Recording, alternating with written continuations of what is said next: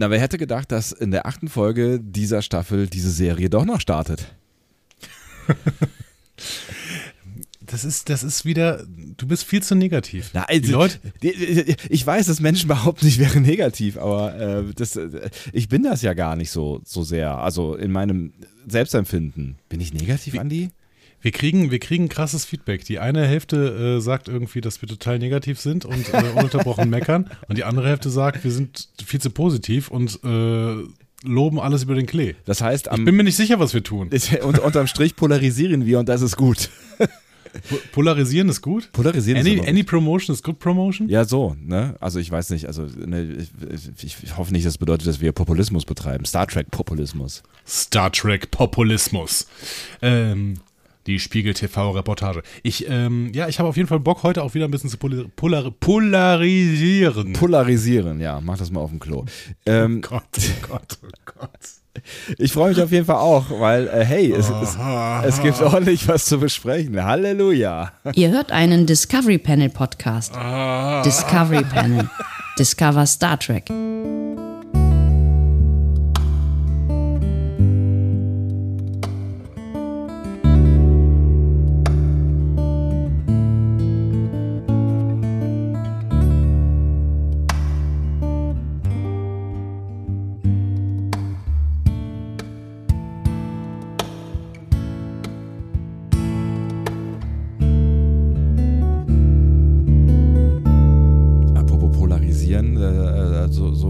Aussieht, bleibt Macron Präsident, habe ich gerade gelesen. Ja. Ja. Also kann, kann, man sich jetzt super freuen oder auch nicht. Pest und Cholera, das ja, war ja der Vergleich, durch die, durch die Medien genau. gegangen ist. Ne? ne? Genau. Nee, ja, aber das ist nun auch wirklich schwierig. Also, ich meine, Pest und Cholera es ist, also natürlich freuen wir uns alle, dass Macron gewonnen hat. natürlich freuen wir uns alle. Nein, also äh, bei, bei, bei der Wahl, die man da hatte, ähm, genau, ist das auf jeden Fall die äh, einzige Wahl, die man treffen konnte. Ich habe gerade schon getwittert, wenn ich die Wahl zwischen Christian Lindner und Björn Höcker hätte, dann würde ich auch Lindner wählen und mir danach die Hand abhacken. Aber ich würde es trotzdem tun. Ja, mein Gott. Ähm, äh, aber wir sind ja gar nicht hier äh, bei Lage der Nation, sondern. Doch, äh, Lage der Föderation. Herzlich willkommen. Panel. Wir öffnen das Discovery Panel passend zur achten Folge von äh, Star Trek äh, Discovery, genau, von Star Trek. Nein, Picard, ich habe einen äh, Wein umgeworfen. Ähm, du musst weitermachen an der Stelle. Star Trek 9 fände ich auch mal eine schöne, schöne Titel für eine Star Trek-Serie. Star Trek 9. Ähm, also nicht, nicht äh, Englisch geschrieben, ne? aber auf jeden Fall Deutsch. Ja, wir werden heute ganz viel reden. Wir werden heute ganz viel auch. Ähm, du musst, du musst, noch, du musst noch den Folgentitel äh, sagen. Ich, ich muss mal kurz ein Tuch holen. Äh. Achso, ich schon begrüßt, dann mache ich das mal gerade. Herzlich willkommen, wir öffnen das Discovery das Panel zur. Achso, okay. Folge 8 ähm, äh, heißt Mercy und ähm, wie ihr findigerweise schon gemerkt habt, ähm, ist das jetzt die zweite Episode, die auf Deutsch Gnade heißt. Was Amazon dazu gebracht hat, Amazon, Amazon, Amazon Prime Video dazu gebracht hat, die Folge 6 umzubenennen. Sie heißt jetzt nicht mehr Gnade, sondern sie heißt jetzt 2 von 1. Das ist zwar auch ziemlich dümmlich, aber zumindest vermeidet man damit, dass Episode 6 und 8 in äh, Deutschland gleich heißen. Also, wir haben das große Problem dieser Episodentitel auf jeden Fall gelöst. Ja, Gott sei Dank. Und ich weiß nicht, ob Sebastian mittlerweile sein Mess Around äh, da ähm, gelöst hat. Ja, es ist, äh, es ist umfänglich, aber ich, ähm, ich arbeite daran. Äh, Stefan Tietze hatte mal einen eigenen Instagram-Account, äh, beziehungsweise den haben Leute für ihn gepflegt, äh, der hieß äh, Tefa, äh, Stefan Tietze Spills weil er immer alles verschüttet hat. Vielleicht sollten wir das für dich auch anlegen, aber es kann niemand fotografieren leider über Podcast. Das ist ärgerlich. Es ist, es ist wahnsinnig ärgerlich. Ich versuche gerade noch zu klären, äh, ob die Dokumente, die ich hier gerade vernichtet habe, irgendeine Relevanz in meinem Leben äh, haben. Ich weiß es nicht. Ich auch noch also, nicht. Ich, äh, ich gibt es relevante Dokumente in deinem Leben? Ja, hier, hier liegen zum Beispiel die Wahlunterlagen für die äh, NRW-Landtagswahl, äh, aber die sind äh, nicht betroffen. Immerhin das. Aber die wären jetzt auch nicht so wichtig gewesen. Also nicht, dass die Wahl wichtig ist, aber diese Unterlagen sind ja offensichtlich äh, meistens nicht so richtig wichtig. Nicht, dass die Wahl wichtig ist, hat er gesagt. Hat nicht, er dass gesagt. Die Wahl nicht, nicht, dass die Wahl nicht wichtig ist. Das ist ganz Doppelte wichtig. Verneinung ist ein großes Stilmittel, das wir unbedingt benutzen sollten. Es äh, kann aber auch hart in die Hose gehen, wie wir gerade gemerkt haben. Soll ich, während du da deine äh, Hose klärst, äh, soll ich da irgendwie Hose schon mal ist, hier... Hose ist, Hose ist äh, völlig in Ordnung. Hose ist, äh, Maus ist ein Problem und Mauspad und hier ein paar Unterlagen. Aber du kannst weiter. Du kannst, du kannst. Äh, ist du auch kannst, ein bisschen ASMR für uns, ehrlich gesagt, deine, deine Reiberei da.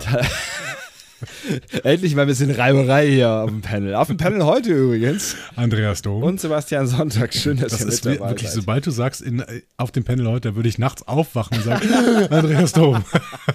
Dann haben wir alles richtig gemacht. Also dann habe ich alles richtig gemacht. Ach, wir, wir haben die letzten 350 Folgen was richtig gemacht. 350 ähm, Folgen, meine Herren. Sind 53 ähm, mal zwei Stunden. Naja, nicht ganz. Ich gehe mal ein bisschen auf Feedback ein. Ne? Ähm, zum Beispiel, der Tim hat jetzt gerade eben auf, äh, auf Twitter geschrieben. Ja. Ich habe schon mehrmals die Folge gelöscht und neu geladen, bekomme aber ebenfalls noch immer die kaputte. Also es geht um Folge 6.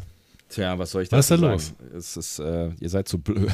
das, äh, vielleicht, ich, keine Ahnung, vielleicht äh, gibt es so Podcatcher, die äh, irgendwie keinen Bock haben, aber klar ist, äh, in unserem Feed ist die, äh, die jetzt korrekte Folge. Was auch Wir immer bieten da jetzt, diese grob anderthalb Wochen nicht mehr an, Ja. diese alte Folge. Wer auch immer Also sie gespeichert hat, äh, also ich habe sie eigenhändisch, ja, mit meinen äh, Eigenhändisch. eigenhändisch mit meiner Hände Arbeit ähm, gelöscht. Ich bin Zeuge ihres Untergangs gewesen.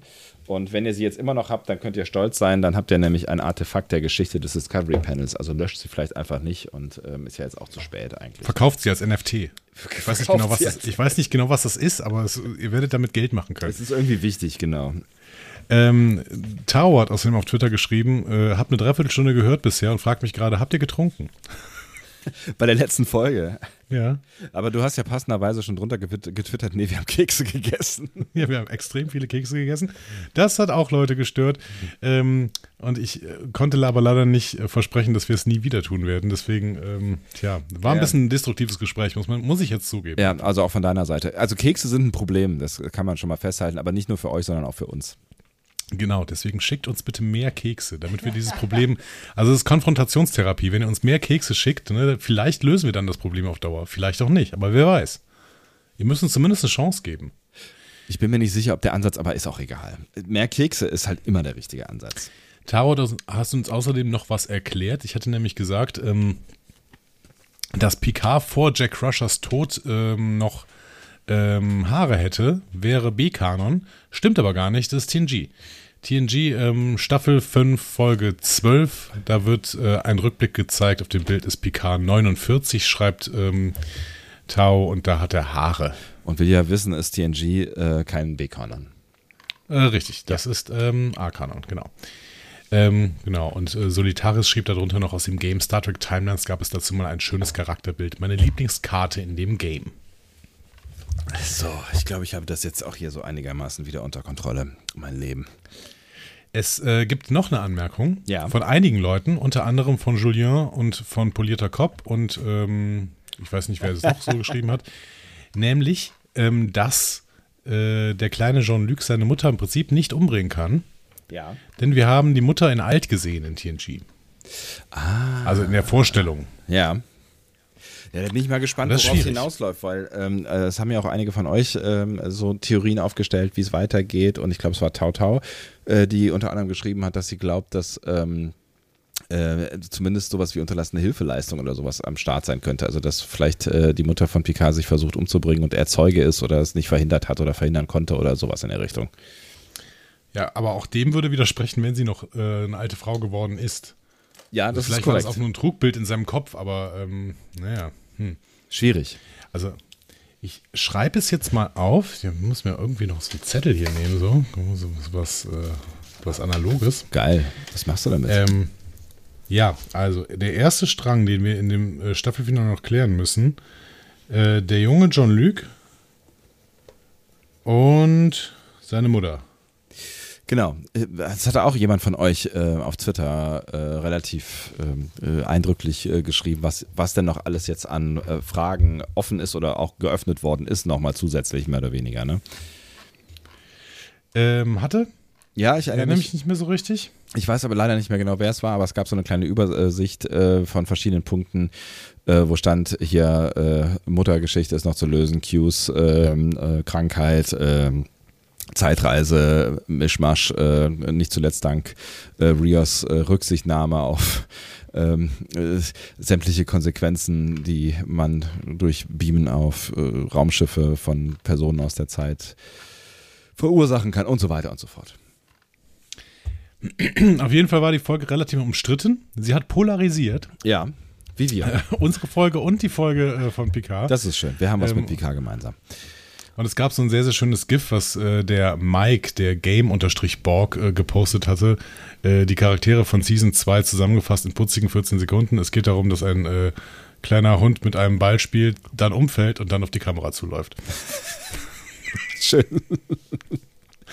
fand, ich, fand ich ein sehr, sehr schönes Bild über diese. Äh, ich mag auch einfach kleine Hunde-Videos. Ihr könnt mir gerne kleine Hunde-Videos schicken, ganz, ganz oh, viele. Gott, ähm, tut das nicht. Wobei ich Katzen, Katzen mag ich lieber, ehrlich gesagt. Ich wollte gerade sagen, du bist ja eigentlich gar nicht so der Hunde-Guy. Äh, ja, aber kleine Hunde gehen schon. Kleine Hunde sind wie Katzen. Kleine Hunde sind wie Katzen. Nee, äh, nur nicht so eigenständig. Stimmt, ich wollte gerade sagen, stimmt also, halt auch überhaupt gar nicht. Ne? Gar nicht eigenständig ja. so. Ähm, Julien hat aber auch auf dem Blog noch geschrieben. Mhm. Wir hatten nämlich beim letzten Mal gefragt, was denn Spécimen war. Ähm, und er hat das erklärt. Specimen ist das, was man in Frankreich auf kopierte Geldscheine zum Beispiel, damit sie nicht reproduziert werden, macht. Okay, wir haben es also definitiv gar nicht verstanden, offensichtlich. Nee. Aber gut, ja. Was heißt es auf Deutsch Muster? Ich habe mich nur gefragt, ob solche Fehler nicht absichtlich gemacht werden, weil sie nicht zu echt aussehen dürfen. Äh, Wasserzeichen heißt es äh, auf Deutsch, Julian. Ähm, ja, nicht, nicht unbedingt, ja. ne? aber es, es, gibt ja auch so auf, äh, ne, auf, also ich habe mal gelernt, dass es, wo habe ich das denn gelernt? Dass es verschiedene Arten von ähm, irgendwo in Social Media, dass es verschiedene Arten von Geld gibt, die in Filmen eingesetzt werden und dass die ähm, halt verschiedene quasi Artefakte haben, damit sie ähm, halt nicht als echte Geldscheine durchgehen. Und zum Beispiel gibt es dann halt ähm, Geldscheine, äh, zum Beispiel, wenn es um Dollarscheine geht, die halt von der, auf der Vorderseite exakt aussehen wie ein Dollarschein, dann aber keine Rückseite haben, ne? also den weißen auf der mhm. Rückseite. Mhm. Und wenn man das sehen würde, also wenn die irgendwie durch die Luft fliegen oder so, also wenn die doppelseitig bedruckt sein müssen, dann gibt es halt immer irgendwie kleine Änderungen, also so irgendwie so Artefakte, die falsch sind, äh, wo man äh, relativ schnell äh, klar hat, also weiß ich nicht, ein falsches Gesicht oder irgendeine Zahl oder irgendwie noch, weiß ich nicht, irgendwo Star Trek oder sowas drauf oder so, ähm, was man dann äh, nur in der Nahaufnahme sehen würde, aber ähm, damit kann man dann halt rumschmeißen oder sowas. Und für die Nahaufnahmen nimmt man dann das einseitige Geld. Genau, und seine Frage war ja in der letzten Folge, weiß jemand, warum die Ausweise von der République Française aufgestellt wurden, anstatt von der République Française? Da könnte man jetzt darauf antworten. Eine Art Spécimen war könnte man jetzt darauf antworten, äh, nach dieser Theorie nein, weil dann äh, hätten sie ja auch irgendwas nehmen können, was auf der Rückseite irgendwie nicht bedruckt war, was klar, wo klar ist, das ist kein Originalausweis. Ne? Also für eine Nahaufnahme hätte das ja dann funktioniert, dann hätte man ja auch irgendwie das Original nehmen können. Also ich glaube, das ist nicht die Erklärung. Ich fürchte da. Vielleicht darf ja. man in französischem Recht aber auch nicht allein äh, die Vorderseite irgendwie so benutzen. Es gilt dann französisches Recht, wenn man einen französischen Ausweis äh, zeigt in der, in, im, im Fernsehen, auch wenn es eine US- oder eine kanadische Serie ist? Ja, zumindest wenn man sie in Frankreich zeigen möchte, ne? Ach, das mit dem Recht und den verschiedenen Ländern, das ist mir zu komplex, aber vielleicht, ja. vielleicht. Wer mag schon Rechte in Frankreich? Äh, Jakey. ja, ja, ja, ja. Ist meine Herren. Ein Karlauer nach dem anderen hier. Jakey der Zweite ähm, äh, schrieb äh, zu unserer Episode, wie viele offene Baustellen haben wir jetzt? Und das haben wir jetzt, habe ich jetzt gefunden. Das ist nicht auf Twitter gewesen, das ist auf unserem Blog gewesen. Danke, ja. Äh, dementsprechend vielen Dank, Jakey. Ich muss jetzt nicht weiter aufschreiben. Du hast es nochmal zusammengeführt. Äh, Rios zeigt Theresa und Sohn sein Schiff. Ja. Enthüllung von Zukunftstechnologien. Was Schwierig. machen wir damit? Ja. ja. Ist noch offen, richtig. Äh, Two of One ist unterwegs, Bedrohung der Zeitlinie. Ja, Schwierig. ist noch offen, richtig. Q und seine Machtlosigkeit, das Rätsel. Ja, wird ein bisschen angegangen in dieser Folge, ja. aber noch nicht endgültig, würde ich also, sagen. Wir kommen nicht wirklich weiter eigentlich. Ne? Genau. Picard und seine Vergangenheit als Kind. Äh, gar nicht. Nee, Müssen genau. wir noch angehen. Ne? Ja, also Hintergrund von Talon und warum sie rekrutiert wurde. Ich glaube, das ist abgeschlossen. Ich glaube, da wurde uns nichts mehr darüber erzählt. Ja, ich fürchte auch. Was führt zu Sungs Aufstieg? Auch das wird hier so ein bisschen angeteased, muss aber noch geklärt werden. Ja, also zumindest gibt es jetzt eine, eine, einen möglichen Pfad, der uns aufgezeigt wird. Was macht Zungs Tochter? Dazu später mehr. Mhm. Ähm, und was passiert nun mit JL und Geinen? Ich glaube, auch das ist abgeschlossen. Was war denn mit JL, JL und Geinen? Achso, du meinst äh, einfach nur, äh, oder was meint er denn? Also die, dass, ach so, dass sie sich kennen und, und dann, dass sie sich eigentlich nicht kennen dürften, oder? Genau. Ja. Und sie sich dann, ja, aber das ist, glaube ich, abgeschlossen. Ja, da wird ja auch, das wird ja auch so halb oder in einem Nebensatz nochmal dis diskutiert hier, wenn sie dann hinterher wieder ins, in, im 10 vorne sind. Ähm, dann haben wir ähm, noch äh, einen Ansatz von Julien, der äh, nochmal diese Theorie aufmacht mit Wells und Duquesne. Ja. Ähm, die schließen wir vielleicht wieder, ne? Genau, ich glaube, das ist äh, an der Stelle nach, nach äh, dem Konsum der achten Folge ähm, gegessen. Ja. Julien glaubt auch übrigens, dass es besser ist, wenn man die Serie binscht. Und da bin ich mittlerweile nach dieser Folge, die wir jetzt gerade gesehen haben, noch mehr von überzeugt, dass, Ja. das, dass die Serie sehr dabei be- gewinnen wird. Ja, glaube ich auch, tatsächlich. Mhm. Ähm, Christopher hat eine, äh, hat ein, eine Bemerkung im Prinzip zum Kanon. Er meint, fragt sich noch jemand, warum die Autoren die Episode Brothers Familienbegegnung und Picards Familiengeschichte komplett ad absurdum führen? Wo ist eigentlich Robert in dieser ganzen Geschichte? Verstehe nur ich das nicht oder muss ich davon ausgehen, dass die Autoren TNG nicht gucken und sagen, es ist uns alles scheißegal? Wenn die Kindheit von Picard aus dieser Folge jetzt Kanon ist, macht die Episode aus TNG ja mal gar keinen Sinn mehr. Ich weiß nicht mehr genau, was in der Folge alles gesagt wird, aber Robert ist ja auf jeden Fall auch ähm, 24. Jahrhundert-Guy. Ne? Das heißt, hier hat er ja eigentlich nichts verloren. Ne? Ist halt die Frage, er hat natürlich was in den, möglicherweise hätte er was in den Rückblenden ähm, verloren gehabt, aber spricht irgendwas in der Geschichte der Rückblenden jetzt gegen Brothers? Ja, dass er halt nicht da ist, ne? Wobei äh, Yvette ähm, zu ähm, Jean-Luc sagt, dass Robert die Schulbank drücken muss. Hm. Das hat äh, Simon auch nochmal geantwortet auf die Anfrage von ähm, Christopher. Ja. Ähm, genau, Robert ist in der Schule. Ich habe dann, äh, das, die Frage kam, glaube ich, auf Twitter auch, da habe ich auch schon vermutet, dass es wahrscheinlich ein Internat ist. Ja. Ähm, wobei ein Internat wahrscheinlich auch Brothers wieder ein bisschen widersprechen würde, weil ähm, Robert einfach ein Typ ist, der auch in der Schule immer schlecht war und Picard beneidet hat dafür, dass er in der Schule gut war. Spricht er gegen ein Internat, wenn Jean-Luc nicht in der Schule ist? Also es ist irgendwie ein bisschen. Also die- sind die ich denn- glaube, man kann es mit. Ich, ich, ich müsste Brothers Ja. nochmal gucken. Sind die, sind die denn irgendwie miteinander aufgewachsen? Ich weiß das nicht mehr. Ja, ich meine schon. Ja. Ich meine, das würde, ähm, ja. Aber es kann natürlich sein, dass das halt noch nachher passiert. Ne? Also, dass das dass quasi jetzt hier diese Geschichte dazu führt, ähm, dass, dass, dass der Kontakt wie auch immer zur Mutter abbricht, aus welchen Gründen auch immer.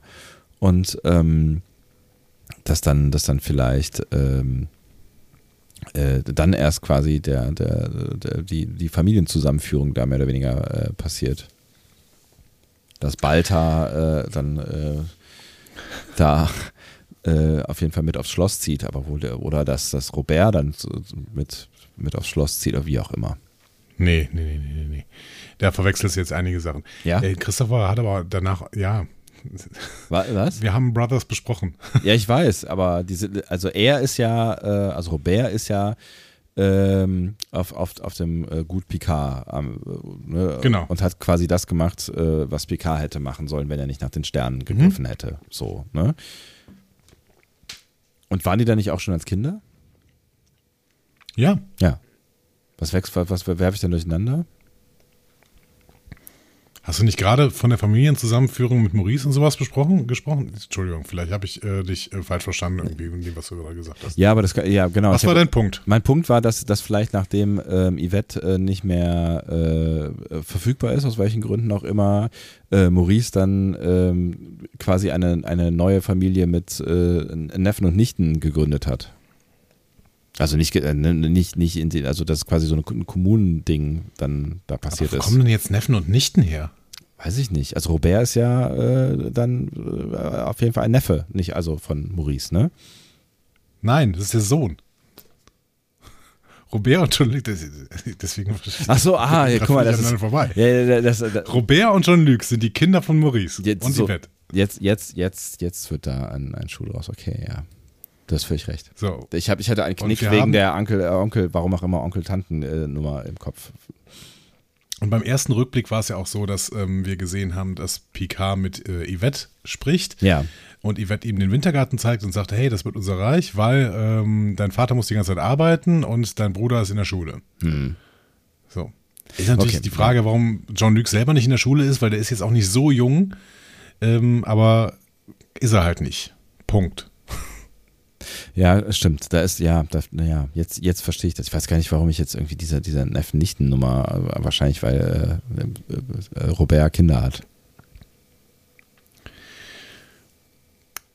Ähm, Christina schreibt dazu noch, der Hinweis auf Betasoiden während der Sitzung mit Maurice war für mich vor allen Dingen ein, äh, vor allem ein Teil der versuchten Begründung, warum dieses Stück von Picards Familiengeschichte noch nie Thema war.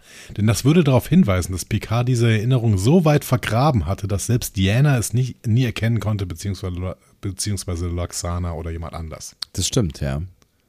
Das hätte man auf jeden Fall fragen können, ne? warum äh, das irgendwie noch nie irgendwo rausgekommen ist. Ja. Ähm, wir beschäftigen uns weiter mit dieser Familiengeschichte. Ne? Ja. Äh, Simon. Ich, ich, ich, ich versuche mich zu konzentrieren jetzt, ja. Ja, Simon schreibt dazu, ähm, dafür, dass Maurice seine Frau nicht in Behandlung geschickt habe, habe ich auf Discord eine recht interessante und plausible Erklärung gelesen. Und zwar waren in der Picard-Familie viele zu konventionell. Gerade der Vater und der Bruder von Picard hatten eine eher traditionelle und von der Gesellschaft abgekoppelte Lebensart. Ja. Sie haben die Dinge lieber selber in Angriff genommen, als sich von moderner Technologie oder Medizin helfen zu lassen. Was natürlich ähm, tatsächlich ein bisschen engstirnig ist, gerade für die Zeit, in der sie gelebt haben. Ne? Also wenn man davon ausgeht, dass die Gesellschaft offener wird, also unsere Gesellschaft wird ja schon offener und wenn wir da jetzt nochmal ein paar Jahrzehnte draufrechnen, dann ähm, äh, müssen sie ja sehr rückwärtsgewandt unterwegs gewesen sein. Ja gut, aber hast du Picard mal geguckt? Ja, okay, ja, ja, das ist auch sehr rückwärts, rück, rück, rückwärtsgewandt unterwegs. Ähm, wir äh, gehen weiter durch Kommentare im Blog. Es ist wirklich so viel angefallen, das ist großartig. Ja. Äh, noch, noch mal Julian tatsächlich. Mhm. Hashtag Fanservice. Ich weiß nicht mehr, ob ihr es schon angesprochen habt. Ich finde toll, dass im Original so viele Folgentitel in den Dialog gedroppt werden werden. Es fing schon in der ersten Folge an mit Emissary, später Yesterday's Enterprise und Through a Mirror Darkly. Mir ist irgendwann noch Tapestry und Into Darkness aufgefallen. In der nächsten Folge, die besprechen, meine ich, Threshold gehört zu haben.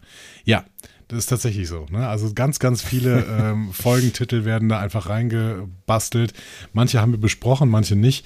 Es ist auf jeden Fall auffällig. Also man, man merkt, Terry Metellas äh, und sein Writers Room, die mögen einfach Star Trek. Ne? Das merkt man auf jeden Fall. Und sie mögen es irgendwie. Jeder Faser dieser Serie. Ja, sie mögen es halt irgendwie, irgendwie droppen. Ne? Also das, das, ist vielleicht auch ein, ein, ein, äh, ein Lower Decks äh, Kind.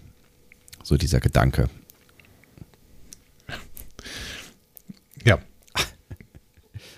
Ja, es hat auch, also ich, das ist so ein bisschen was, was ich im nächsten Kommentar noch sagen möchte. Ja. Ähm, ähm, da schrieb Nutzer, hey, melde mich selten hier, aber lese still mit. Mir kam die Idee, ob Picard sich eventuell als Comedy entwickeln wird. All die Klischees, die Star Trek-Verweise, das Lost-Feeling, die äh, aufgeregten Track-Fans, die jedem dahergelaufenen Schmetterling nachlaufen. Lieb eure Folge, auch wenn ich ab jetzt bei jedem geborgt kichern muss. Ja. Ja, ein bisschen schon, ne? Also es, es, hat ja, es ist, ja. Genau, ja, Sag mal.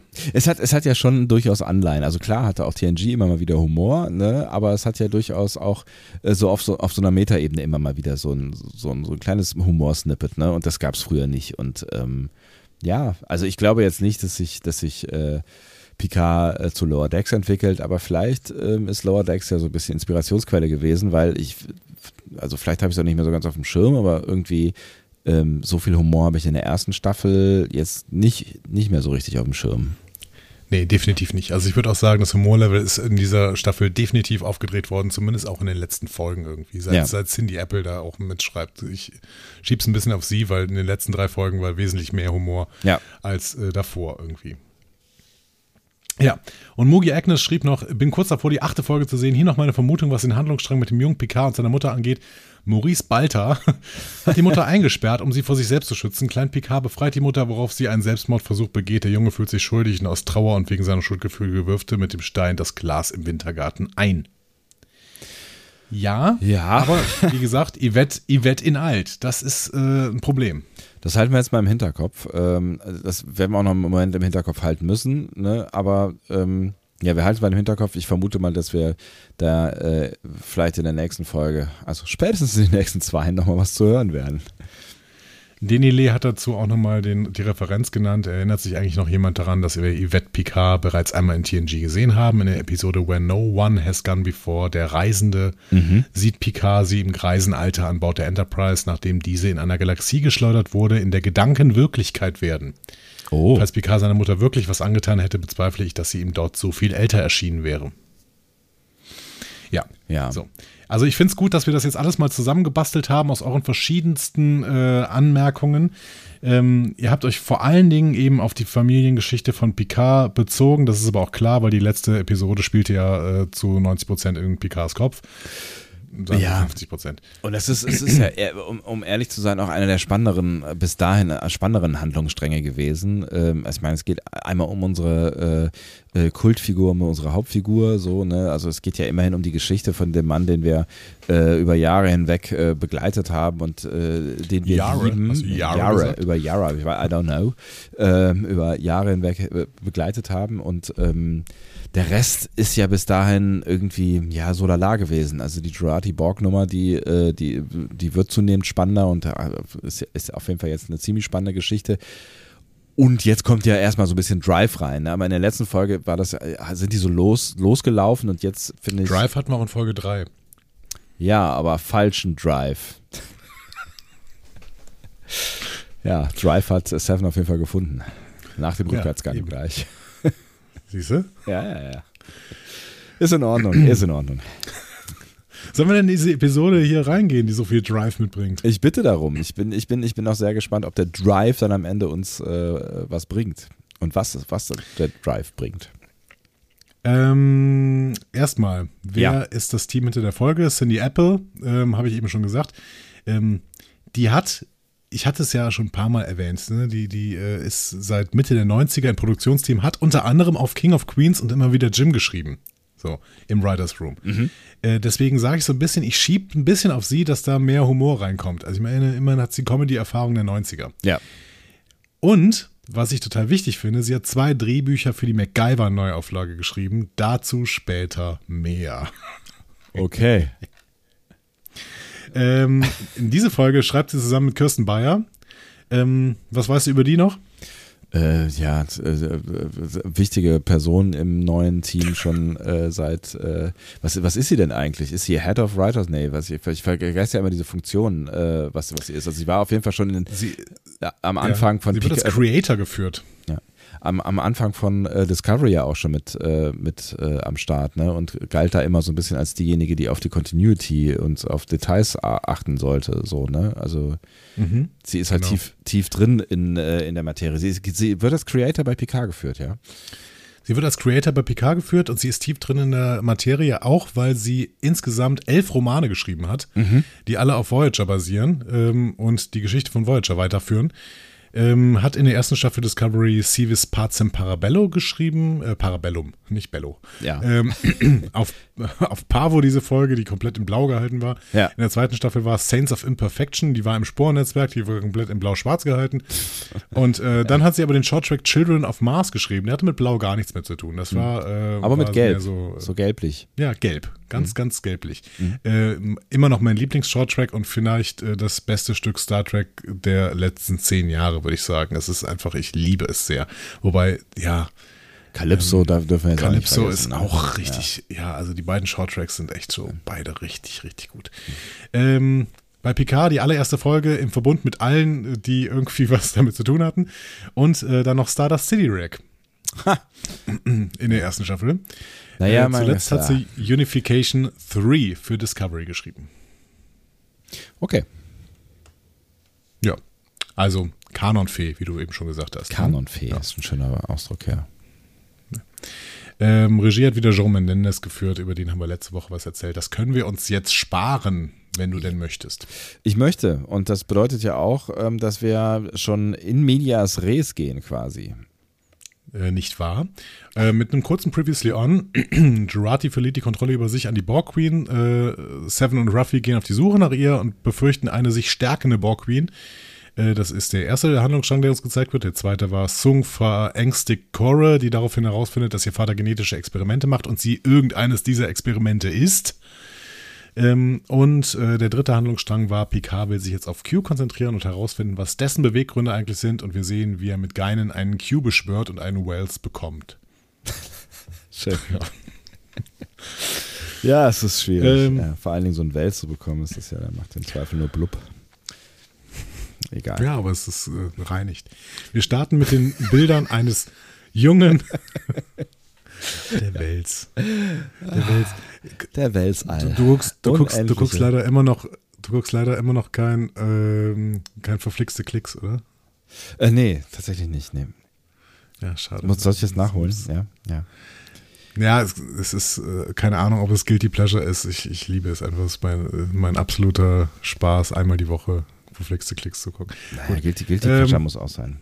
Guilty Pleasure. Ja, vielleicht, ja. vielleicht ist es Guilty Pleasure, weiß ich auch nicht. Vielleicht ist es auch einfach hoch, hohe Kunst. Hochrelevant. Ganz sicher. Ja.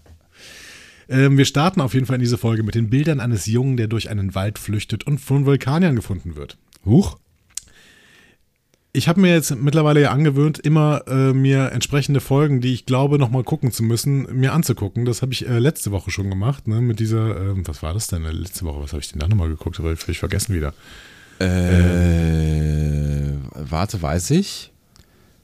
Oder doch nicht? War es eine Enterprise-Folge? Was war das? Nee. Nee, ich meine, es war eine Voyager-Folge, oder? Ah, ja, es war eine Voyager-Folge. Äh, genau, es war, genau, es war Relativity. Ah, ja. Wegen Duquesne. Äh, das, das genau. war wahrscheinlich sinnlos. Aber jetzt habe ich mir Carbon Creek angeguckt von Enterprise. Ja. Ähm, Staffel 2, Folge 2, glaube ich, war es. Ähm, da erzählt T'Pol, Trip und Archer eine Geschichte. Ähm, weil die jetzt ein Jahr auf der Enterprise ist, das feiern die gerade so ein bisschen. Und dann erzählt T'Pol eine Geschichte. Wie ihre Großmutter mit dem vulkanischen Forschungsschiff 1957 in den Wäldern vor der Kleinstadt Carbon Creek abgestürzt ist. Ah. Ähm, und am Ende der Geschichte bleibt einer der Forscher, Mestral, auf der Erde. Mhm. In der Folge wird auch gesagt, dass die Vulkanier mindestens alle 20 Jahre mit einem Forschungsschiff im Orbit der Erde sind und Messungen durchführen. Ich würde sagen, dazu später mehr. Interessant.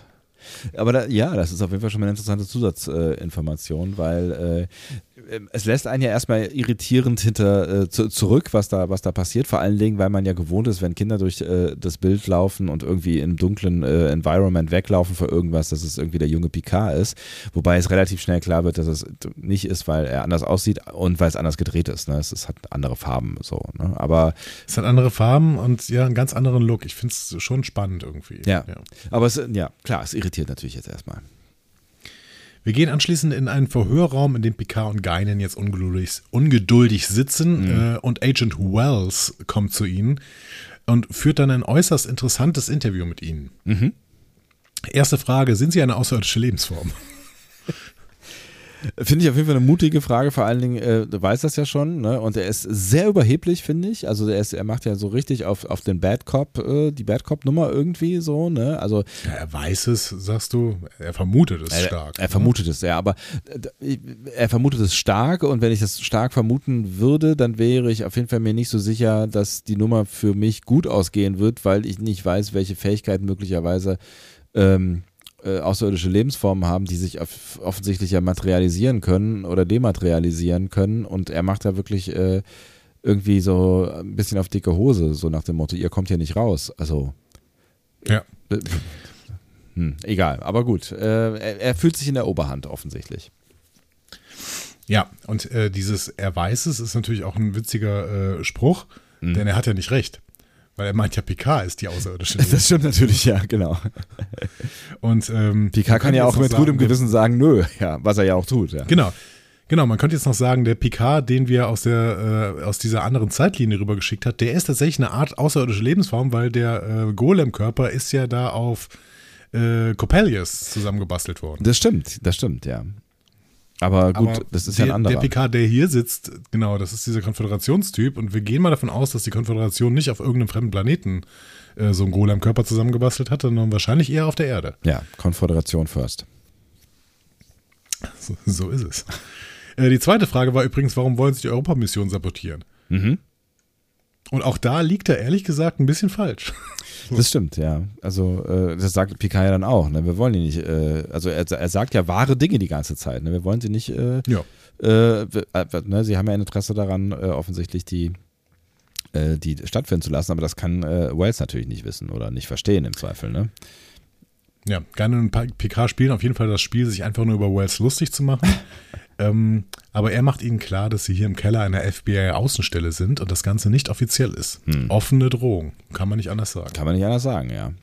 Wie gesagt, ja. ich finde, äh, er macht das schon auf dicke Hose, ohne genau zu wissen, mit wem er es da eigentlich zu tun hat. Wobei er eben schon weiß, dass die Fähigkeiten seine deutlich übersteigen, offensichtlich. Ja, aber ich meine, wenn man jetzt so ein bisschen erklärt bekommt, äh, was er für ein Typ ist, dann muss er das eigentlich auch so machen. Mhm. Ja, klar, ich meine, das ist jetzt sein, sein, sein One-Shot irgendwie, ne, auf den er dann sein ganzes genau. Leben gewartet hat. Also jetzt, äh, klar, muss er halt auch irgendwie vorwärts gehen und alles auf eine Karte setzen. Ja, genau. Und wenn äh, dann Picard ihn einfach umbringen würde, dann wäre es halt so. Dann wäre es halt so, genau. Aber dann hat er es wenigstens versucht. Macht er ja günstigerweise nicht. Äh, Ruffy und Seven sind weiter auf Schnitzeljagd nach äh, Borg Queen Gerati. Sie können tatsächlich auch abnormale Lebenszeichen im Umkreis von 15 Blocks scannen, aber das ist natürlich ein bisschen zu ungenau. Ja. Und auch hier hatten wir wieder sehr viel Humorlines, finde ich, in dem Gespräch. Ne? Also, ähm, ich habe da wirklich bei ein paar Sachen dann doch deutlich geschmunzelt, muss ich sagen. Und das soll was heißen. Wenn der Herr Dom schmunzelt, dann. Äh, ja. Glaubst du, ich weiß nicht, wie schlimm das werden könnte mit der Borg Queen? Es ist 2024. Menschen haben Probleme mit Drehtüren. ja, gut. äh, true. Die, die, hat man ja, ja. günstigerweise äh, überwunden. Ob das jetzt mit diesen automatischen Schiebetüren, die manchmal nicht funktionieren, die bessere Option ist, weiß ich nicht. Aber naja, mein gut, das, das müssen sie selber Es gibt immer noch Drehtüren. Es gibt immer noch Drehtüren. Ist das ja, so? es gibt immer noch Drehtüren. Hast ja, du ja. im 24. Jahrhundert eine gesehen, ja?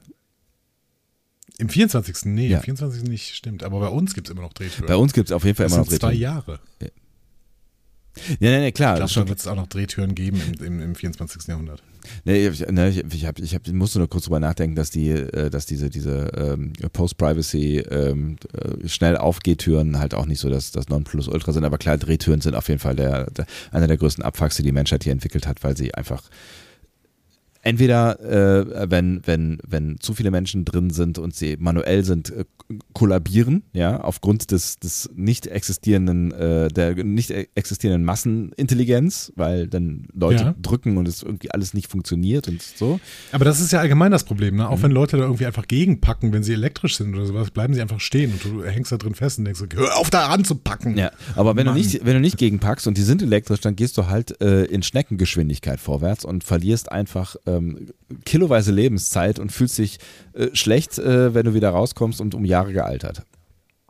Muss eigentlich ehrlicherweise sagen, dass meistens neben diesen Drehtüren noch eine normale Tür ist. Das stimmt. In diesen großen Supermärkten und so. Das, die, die nutze ich halt auch immer. Also, ne. Meine, meine Arbeitsstätte hat auch so eine Drehtür äh, und zwei normale Türen daneben. Ich weiß nicht, wer, wer die Drehtür benutzt. Touristen. Stimmt, deine Arbeitsstelle hat das auch. Ähm, Ruffy sagt noch den schönen Spruch, you're gonna have to bork up. ja, findet Seven nicht so geil. Nee. Ähm, also Raffi konfrontiert Seven ja ständig damit, dass sie auch Borg war und Seven will eigentlich genau das Gegenteil, nämlich behandelt werden wie im 21. Jahrhundert, ja. wo eben nichts daran erinnert, dass sie mal Borg Queen war, ja. beziehungsweise Borg war. Also sie war ja auch minimal ganz kurz mal sowas wie eine Queen, als sie äh, den, den Borg-Kubus in der letzten Staffel geflogen hat. Ja. Borg Queen war sie eigentlich nicht sonst. Aber sie will ja ähm, auf jeden Fall möglichst weit von ihrem eigenen Borg-Thema wegkommen. So. Ja, und Ruffy lässt keine Gelegenheit aus äh, und äh, Seven erinnert ja auch immer mal wieder daran. Siehst du hier irgendwo Borg-Technik? Ja? So. Nee. Ja, das ja. ist, ist, schon, schon ärgerlich. Ne? Ja. So. Ähm, von dem Barkeeper erfahren sie dann zumindest äh, die Richtung, in die Gerati unterwegs war. Mhm. Also, da.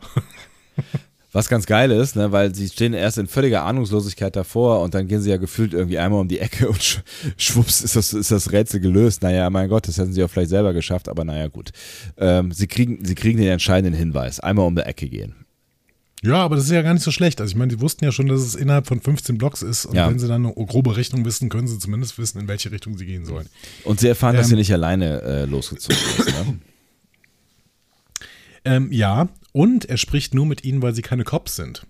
Stimmt, ja. Das fand ich einen sehr, sehr spannenden äh, Satz. Ich habe mir noch einen ähm, Artikel von, von Tanjev Schulz bei der BPB, also bei der Bundeszentrale für politische Bildung, durchgelesen. Ja.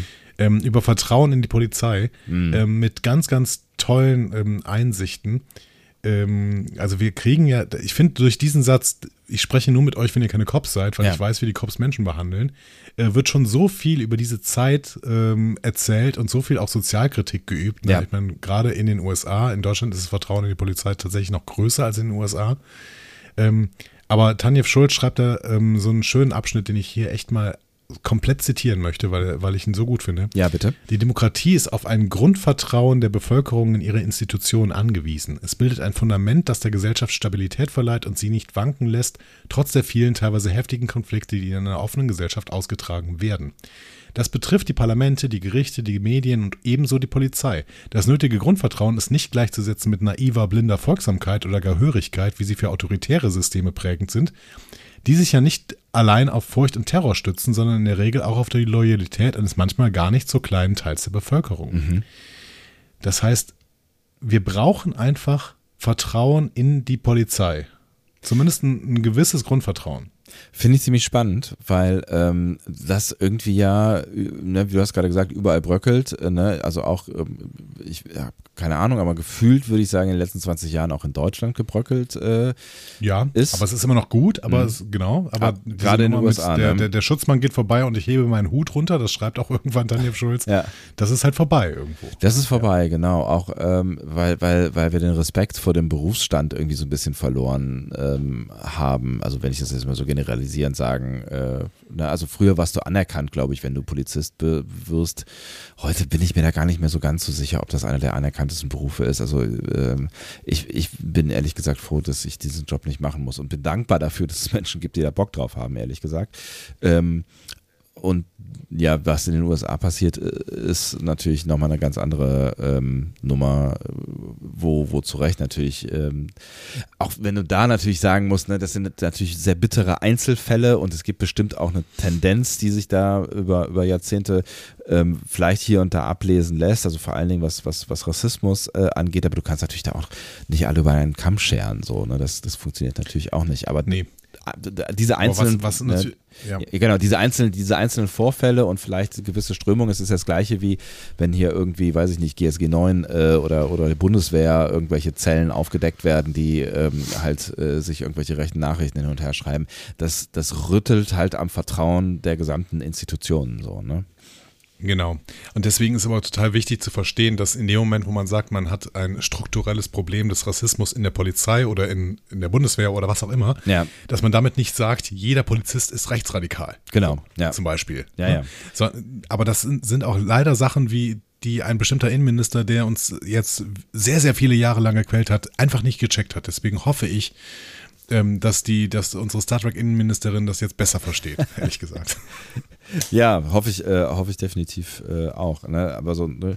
es ist halt, es ist ein schmaler Grad zwischen, ähm, ich versuche klarzumachen, dass dieses Problem ein wichtiges ist und dass es angegehen wer angegangen werden muss und dass es nicht damit geklärt ist, dass wir Einzelfälle äh, aufklären und lösen, sondern dass da mehr passieren muss.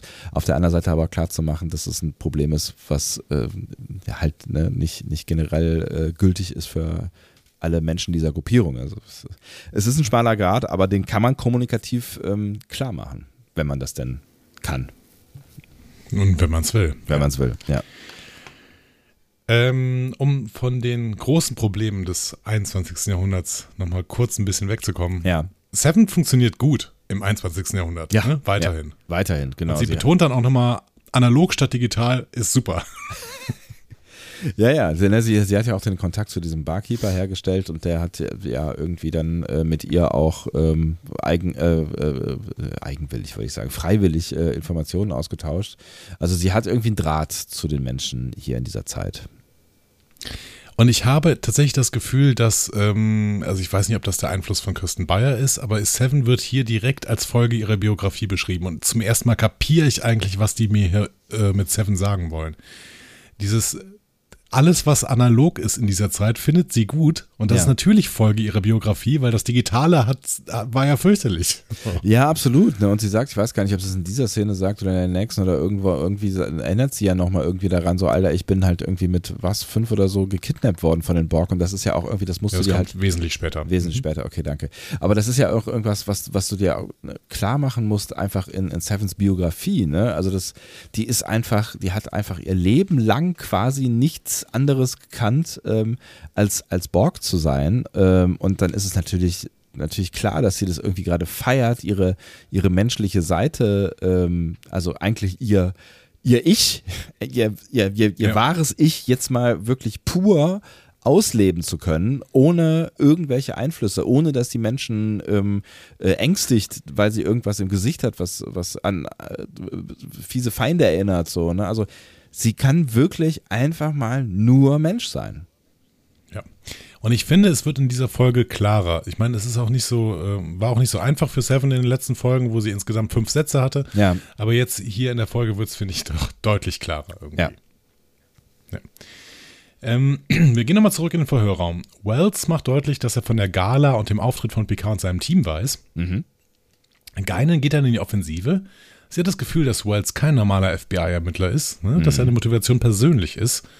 Und Wells kontert, äh, dass er sehr wohl den intravenösen Zugang an Picards Hand gesehen hat. Hm. Ähm, ja, und dann geht Wells wieder und Geinen und Picard besprechen die Lage. Wenn die Behörden glauben, dass Picard und Co. die Europamission sabotiert haben, dann wird eh keine Starterlaubnis gegeben, also würden sie eventuell selber den Start verhindert haben. Ähm, jetzt mal Frage an dich. Ja. Auch wenn wir diese gesamte äh, Episode jetzt schon mal in den Blick nehmen, wie hoch hältst du die Wahrscheinlichkeit, dass die Europamission wirklich startet?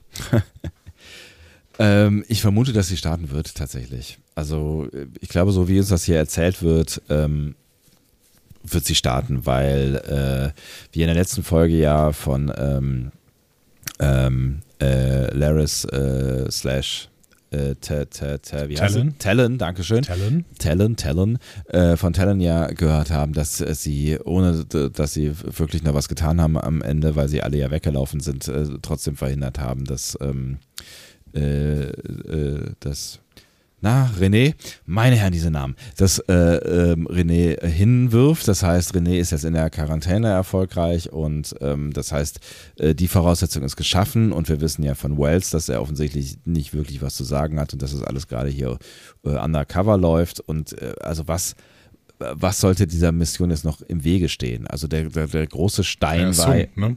Ja, klar, Sung, aber es ist die Frage, was Sung noch für Strippen ziehen kann äh, im, im Zweifel. Also wir wissen am wir Ende. drauf kommen, aber wissen, er sagt wörtlich, ich, kann, ich kann uns in Mission Control bringen. Ja, stimmt, du hast recht. Ich, ich glaube ich glaube nicht ja. daran, dass die Europamission startet. Echt? Ich glaube nicht dran. Ja, ja ich glaube Weil uns schon. hat bislang ja. erstmal niemand bestätigt, dass es im Rückblick des 24. Jahrhunderts die Europamission überhaupt gegeben hat. Ja. Also wir wissen überhaupt nicht, ob die starten muss selbst die Borg Queen hatte eigentlich bis zu dieser Episode nur auf die Zeit und den Watcher verwiesen. Ne? Ja. Das hat sie dann irgendwie zu René Picard geführt, aber alles andere war Spekulation. Ja. Ähm, denn weil, weil Q René davon abhalten möchte, auf die Europamission zu gehen, muss Picard dafür sorgen. Jetzt will Q René davon abhalten, jetzt will die Borg Queen aber auch René davon abhalten. Ähm, vielleicht wollen die eigentlich alle dasselbe und das ist nachher der große Kniff, dass im Endeffekt alle nur dafür sorgen, dass René nicht auf diese Mission geht, was sowieso nicht passieren sollte. Dann hätten wir wieder das selbstkonsistente Universum. ja, maybe, keine Ahnung. Ja, wir wissen, du hast natürlich recht, wir wissen nicht, welche Bedeutung diese Europamission ähm, hat. Auf der anderen Seite ist es halt dramaturgisch so ein bisschen so aufgebaut, ähm, dass das Gewinnen irgendwie gerade im Moment für mich bedeutet, dass die Europamission stattfindet und ähm, ich gehe jetzt mal vorsichtig, vorsichtig davon aus, dass sie gewinnen halt. Ja, ich gehe auch davon aus, dass sie gewinnen, beziehungsweise mit ein paar Verlusten schon. Vielleicht merken sie dann am Ende, oh, wir haben gewonnen, aber Elno ist immer noch tot. Ähm, zum Beispiel. Ja, klar. Aber ähm, und Rios bleibt glaube, da, Seven vielleicht auch oder wie auch immer, ja. Ah, maybe. Aber ich glaube tatsächlich, dass die äh, Europamission nicht Teil des Siegs ist.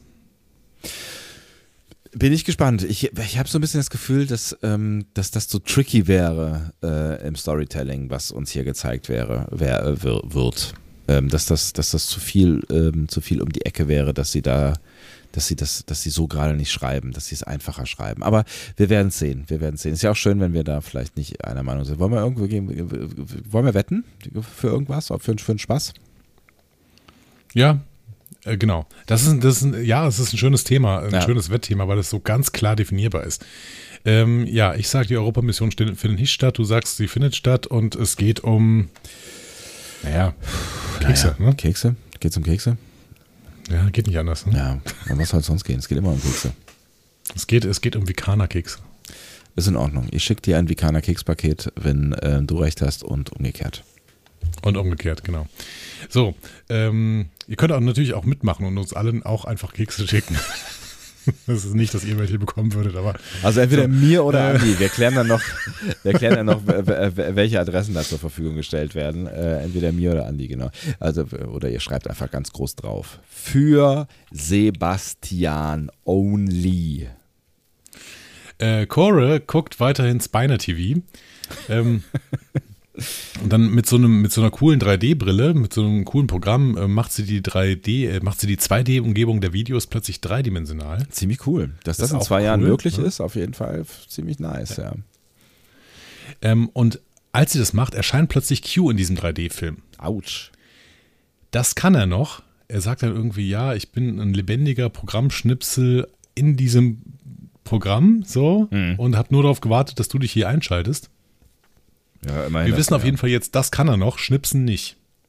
Ja, aber gut, ich meine, das, das hat ja was vielleicht mit, mit, weiß ich nicht, der Technik des 24. Jahrhunderts und ein bisschen Programmierkenntnissen oder was auch immer zu tun. Also er hat sich ja quasi eine Software Meinst, Glaubst du ihm da, dass es, dass es programmiert ist, ja? Glaubst du ihm da? Ich, also ehrlich gesagt äh, würde ich vermuten, dass Q eigentlich nichts kann, außer schnipsen und irgendwie äh, ihn mir an irgendwie einem Notebook vorzustellen, fällt mir etwas schwer. Ähm, aber wer weiß, also ich finde das relativ spannend, was er kann. Ja. Ähm, Gerade ähm, unter dem, was er uns gleich erzählt. Ja, also aber ich, das, ja, es ist unklar irgendwie, aber äh, ja. Äh, mach erst mal weiter. Okay. Er stellt sich als Freund, Brandstifter und als lebendes Programm vor, motiviert ja. Cora, sich gegen ihren Schöpfer zu stellen und dafür schenkt er ihr das Heilmittel für ihre Krankheit. Da können wir jetzt drei Motive drin sehen, habe ich mir überlegt. Mhm. Ähm, einmal Prometheus-Motiv, ne? also ähm, Prometheus gibt den Menschen das Feuer und befreit den Menschen damit aus der Gefangenschaft des tyrannischen Zeus. Ähm, wenn da Q die Rolle des Prometheus hätte, dann würde das dafür sprechen, dass Q ein Wohltäter des Menschen ist. Prometheus. Beziehungsweise auch ein Wohltäter für Chore. War Prometheus nicht auch der mit der Leber? Ja, der wurde bestraft dann von Zeus, genau. Also mhm. dafür, dass er das gemacht hat, äh, hat Zeus den irgendwo in den Kau im Kaukasus an den Berg gefesselt und dann kam immer ein Adler, hat die Leber gefressen und die ist dann sofort wieder nachgewachsen. Ja, täglich grüßt das Murmeltier auf äh, ein bisschen anderer Basis, geil. Ja, auf auch ein bisschen, ein bisschen gory, ja. Ja, aber ähm, so, genau. so, aber, so waren die Mythologien damals, ne? Wenn die das Prometheus-Motiv benutzen wollen, dann ist Q ein Wohltäter des Menschen. Man könnte auch sagen, das ist das Garten-Eden-Motiv. Ne? Q mhm. als Schlange, die den Menschen verführt, wofür die aus dem Garten geschmissen wird. Dagegen spricht allerdings, dass Chore sich selbst befreit und nicht äh, rausgeschmissen wird. Wobei sie aus das dem heißt, Garten das geht. Das ist vielleicht nachher, das ne? Unwahrscheinlichste. Ne? Also, äh, ja, sie geht aus dem Garten. ist sowieso noch die Frage, äh, was sie dann eigentlich barfuß, ohne Geld äh, und ohne technische Devices in LA anfangen möchte. Aber äh, gut, das ist nur die andere Frage. Ähm, das letzte Motiv, äh, Qs Geschenk an Core, ähm, könnte, also das ist ja so eine blaue Flüssigkeit und da mhm. hängt so eine Aufschrift Freiheit drauf. Ja. In Alice im Wunderland, und darauf bezieht sich Star Trek ja immer wieder, ne? mhm. ne? so seit, seit, seit immer, so mhm. bezieht sich Star Trek auf Alice im Wunderland. Bekommt Alice relativ am Anfang ja so einen so Trank, ja. Und da steht Drink Me drauf. Mhm. Und damit wird sie dann klein und kann dann äh, ins Kaninchenloch gehen und sowas. Ja, ja ne? genau. Ähm, Lewis Carroll hat selber die Farbe des Tranks nicht beschrieben. Nur gesagt, es ist äh, Gift ne, und nicht sicher für den Verzehr. Ähm, also, nee, Quatsch, andersrum. Er sagt, es ist nicht Gift und daher äh, sicher für den Verzehr. Mhm. Ähm, aber wenn man das irgendwie visualisiert, zum Beispiel bei Disney oder sowas, dann wird dieser, wird dieser Trank oft als blau dargestellt. Mhm. Ja, also die Analogie ist ja irgendwie äh, vielleicht gar nicht so gar nicht so verkehrt, ne? Also ich meine, für Korea ist das draußen ja schon ein großes Wunderland, was sie einfach noch nie gesehen hat, so, ne? Maybe. Hm. Das finde ich noch spannend. Das ist im Prinzip, das hatte ähm, Julian, glaube ich, nicht beschrieben. Ne? Oder wer war es denn, der das alles aufgeführt hatte? Julian, ne? Mhm. Ich scroll gerade nochmal durch unseren Blog. Nee, Jakey war es. Mhm. Ähm, ja, was macht Zungs Tochter? Doch hat er gesagt, ne? Also ja. es ist ein bisschen spannend, was jetzt, was jetzt mit äh, Core da draußen passiert, ne? Ja, wenn es auf jeden Fall eine spannende, ähm, eine spannende Frage, ähm, weil offensichtlich das Zungs Schicksal stark äh, mit der, wie wir in dieser Folge erfahren, stark mit der, mit dem Fortgang dieser Welt zu tun hat. Und jetzt kann man natürlich äh, sich überlegen, was Zungs Tochter, Tochter für eine, für eine Rolle am Ende äh, spielen kann, ne? Und ähm, naja, wenn sie Alice ist, wir haben ja immerhin auch noch eine Königin, die äh, hier unterwegs ist. Äh, eine böse Königin. Ne? Stimmt. Ja. Die Herzkönigin. Die Herzkönigin. Die Herz ja. Und die ist auch, die ist auch rot. Stimmt, die ist auch rot. Vielleicht, vielleicht müssen wir nochmal überprüfen, wo die ganzen Alice in Wunderland Motive sind. Aber ich habe das, hab das Buch, ja, das, ich habe das als Kind mal irgendwann gelesen. Ich kenne nur die, ich glaube, es ist die Disney-Verfilmung, ne? die, die wir wahrscheinlich alle gesehen haben. Ähm, ja. Und das, es wurde, es wurde auch irgendwann nochmal real verfilmt, äh, gar nicht so lange her, weiß ich nicht, also gar nicht so lange her, in den letzten 15 Jahren oder sowas. Es wurde auf jeden Fall in den 50ern, glaube ich, mal real verfilmt, wo das kleine Kind die ganze Zeit auf LSD war. Oder 20 Jahren oder 30 Jahren hat nicht Johnny Depp mal mitgespielt bei Alice im Wunderland? Doch, stimmt, richtig. Ja, richtig. Ich meine auch. Aber der Hutmacher war ja, genau. Der verrückte Hutmacher. Ähm, auf Chorus Tisch liegen drei Bücher und im Prinzip ist das ein kleines Discovery Panel Mysterium. äh, du brauchst den Jingle nicht abzuspielen, aber ist ich frage dich, Sebastian. Ähm, worauf weisen diese drei Bücher hin? Es sind Moby Dick von Herman Melville, John Miltons Paradise Lost und How to Win Friends, How to Win Friends and Influence People von Dale Carnegie. Äh, die, die, die liegen auf dem Tisch von Zung, oder was? Äh, von Cora. Ach so, von Cora, okay. Naja, Moby Dick ist halt die Geschichte, äh, eine, eine Rachegeschichte, ne? Also, ähm, ja. Ja, guter Hinweis. Du, du, atmest, du atmest schon tief ein. Ja, also ja, das ist ein guter Hinweis. Ja? Du setzt, setzt es zusammen. Das ist ein Discovery Panel Mysterium. das ist ein direkter Verweis. Also wahrscheinlich geht es am Ende äh, um, äh, um Vergeltung. Ne? Also ich meine, wenn sie jetzt halt ähm, herausfindet äh, oder herausgefunden hat, was ähm, ihr Vater für, also Vater ist ja dann auch ein euphemistischer Begriff, ihr Schöpfer äh, für, für, ähm, für Experimente gemacht hat, was sie für ein Produkt ist, ähm, geht es am Ende um Vergeltung an ihm, ähm, vielleicht auch an der ganzen technischen Gesellschaft. Achso, die, die anderen ich wollte, Bücher. Ich wollte eigentlich auf was, andere, ich wollte ja. auf was anderes hinaus. Ähm, Moby Dick. Ja. John Miltons Paradise Lost und How to Win Friends and Influence People von Dale Carnegie. Alle drei zusammen. Direkter Verweis. Also ich finde es ich find's total spannend, was du daraus gemacht hast, weil wir darüber noch mal nachdenken könnten, ob ja. das irgendwie am Ende eine Rachegeschichte wird, äh, Rachegeschichte wird. Aber alle drei verweisen auf ein anderes Star Trek-Produkt. Aha. Echt? Die stehen nämlich schon mal in einem Bücherregal. Ach so. Äh, Alle drei. Bei Picard oder was? Nein. Nein, weil bei Moby Dick in, in, einem, so, ja. in einem Star Trek-Produkt, das äh, Picard, in dem Picard nicht vorkommt. Bei Janeway. Nein. Nein. Bei Archer. Aber du hattest es gerade, du hattest es gerade schon so ein bisschen, ne? Du hast gesagt, ja, Moby Dick ist ja im Prinzip so eine Rachegeschichte. Ne? Ja. Also es geht, es geht auch um jemanden, der, der so, ein, so ein Racheding irgendwie mit sich schleppt oder was? Ja, genau. Ja. Äh, das haben wir auch schon besprochen. Geht es um eine Folge oder geht es um. Nein. Um, um eine, ein, eine, eine Figur, die immer wiederkehrt? Weder noch. Film. Äh, ach so, bei Kahn oder was? Ja, die stehen an, äh, im Bücherregal an Bord der Botany Bay. Ah. In Zorn des Kahn. Alle drei Bücher. Das ist ja witzig. Das ist natürlich auch ein sehr spannender Verweis, äh, ne, äh, gerade bei so einem genetisch äh, konzipierten, produ produzierten, äh, geschöpften, geschaffenen, äh, mir fehlt irgendein schönes Wort, Produkt. Was ist denn, was ist denn heute mit deiner Sprache los? Ach, ich, ich, ich, Sprache, Sprache super schätzt. Ähm, ich, ich, ich, hatte zwei Tage frei, ist gar nicht wahr. Ich wollte gerade sagen, ich hatte zwei Tage frei, ist aber gar nicht wahr. Ich habe heute schon gesprochen. Ähm, vielleicht ich, bin ich schon ausgesprochen für heute. Ähm, Ja, also ich meine, die, die Verwandtschaft zwischen Corey und Khan ist ja äh, offensichtlich und auf die wurden wir ja auch schon äh, quasi aufmerksam gemacht, beziehungsweise haben sie schon besprochen, ne? Beide Produkte von Eugenik, könnte ja. man sagen. Ja, ja, genau.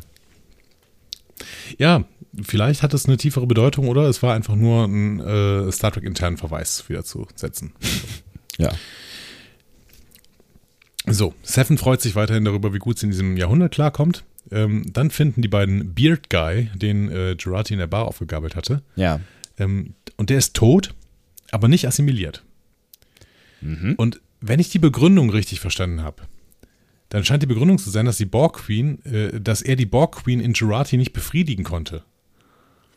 Und also dieses One-on-One -on -One hat der Borg Queen nicht gereicht. Und eine unbefriedigte Borg Queen wollte dann gern assimilieren und dann war sie noch unbefriedigender, äh, unbefriedigter, weil sie Gerati auch nicht assimilieren kann. Ich dachte, es wäre umgekehrt gewesen, weil, ähm, also die haben ja erklärt, dass, dass sie gerade noch nicht ausreichend Nanobots hatte, um zu assimilieren. So, und die gerade erst dabei ist, genau. Nanobots zu, zu äh, generieren quasi, ne? Und dazu äh, gibt es ja dann später auch noch hier ein bisschen äh, Automechanik. Und ähm, dass das quasi der Grund äh, für das One-on-One -on -One war, dass sie de dem Assimilationsprozess möglichst nahe kommen möchte. Also dass sie halt äh, verschmelzen wollte mit einer weiteren äh, Person und dann halt Sex. Aber du hast auch so verstanden, dass es um Sex geht, oder? Genau, dass sie dann Sex okay. versucht hat und ähm, das, das äh, halt irgendwie unbefriedigend gewesen ist, äh, also nicht dem, dem Gefühl nahe kommt, äh, äh, den man, äh, dass man, dass man erlebt, wenn man eine Person assimiliert und ähm, deswegen, war sie enttäuscht von der Nummer und hat ihn äh, halt dann links liegen lassen quasi, was in diesem Fall heißt umgebracht. Ja, ähm, ja weil sie, ne, sie hätte gerne assimiliert, das Einzige, was sie tun konnte, war Sex, aber das war es nicht. Das war irgendwie nicht so geil. Genau, das meinte ich allerdings auch. Achso, okay. Ich hätte, also ich hätte gar, nicht, gar nicht meinem widersprochen. Vielleicht habe ich mich ein bisschen doof ausgedrückt. Das würde ich vollständig ausschließen, dass du dich doof ausdrückst. Irgendwer, irgendwer hat, hat von euch geschrieben, dass ähm, äh, dieser Podcast auch, äh, sehr davon lebt, dass wir ununterbrochen aneinander vorbeireden. Ich empfinde das übrigens nicht so. Ich finde, wir ergänzen uns hervorragend. Das könnte aber eine Stelle gewesen sein gerade. Wir sind heute irgendwie nicht so richtig in Harmonie, oder? Was ist denn los? Ist das so? Ich weiß auch nicht. Also wir haben, wir haben äh, auf jeden Fall ein Delay. Wir haben ein Delay, was, was größer ist, was äh, als, als sonst, habe ich so das Gefühl. Ähm, aber ob es das allein ist, ich weiß, also weiß nicht. Vielleicht, vielleicht hätten wir uns nicht treffen sollen, Andi. Meinst du, meinst du, dass ähm, das war zu viel Harmonie. Erwartungen an, unsere, ja. an unsere Harmonie. Ja, an, uns, okay, an uns selber auch, ja. Jetzt, jetzt, fühlt es sich wieder so an, als wären wir kilometerweite voneinander entfernt, was ähm, faktisch richtig ist. Far, far away. Ah. Ähm, wir gehen einfach weiter in dieser Folge. Ja. Das, wir müssen ja jetzt irgendwie durch, ne? Ja, ich habe auch irgendwie Bock da durchzuführen. Dieser Metaquark, der, der hilft ja auch niemandem weiter hier. Ich spiele gleich noch mit dir ein Mysterium, dann kannst du noch ein bisschen überlegen. Ähm, Ruffy ist beeindruckt von Sevens Analyse, was Seven rasend, rasend, rasend, ja. rasend macht. Ja. Ähm, Seven will halt nicht als Borg gesehen werden, das muss Ruffy doch raffen. Ne? ähm, und Seven wird dann auch persönlich, ne? Ja. Du manipulierst Ruffy, hm. damit jeder so ist, wie du ihn gern hättest. Und ehrlich gesagt kam das für mich total aus der Kalten. Ich habe irgendwie gedacht, Moment, hä? Macht sie das mit hm. Seven? Ja, also ich meine irgendwie ja schon, weil sie versucht ja die Borg aus ihr rauszukitzeln, ähm, die halt gerade sehr praktisch ist, wenn man eine Borg Queen jagt. Also ja, irgendwie tut sie es ah. schon, ja.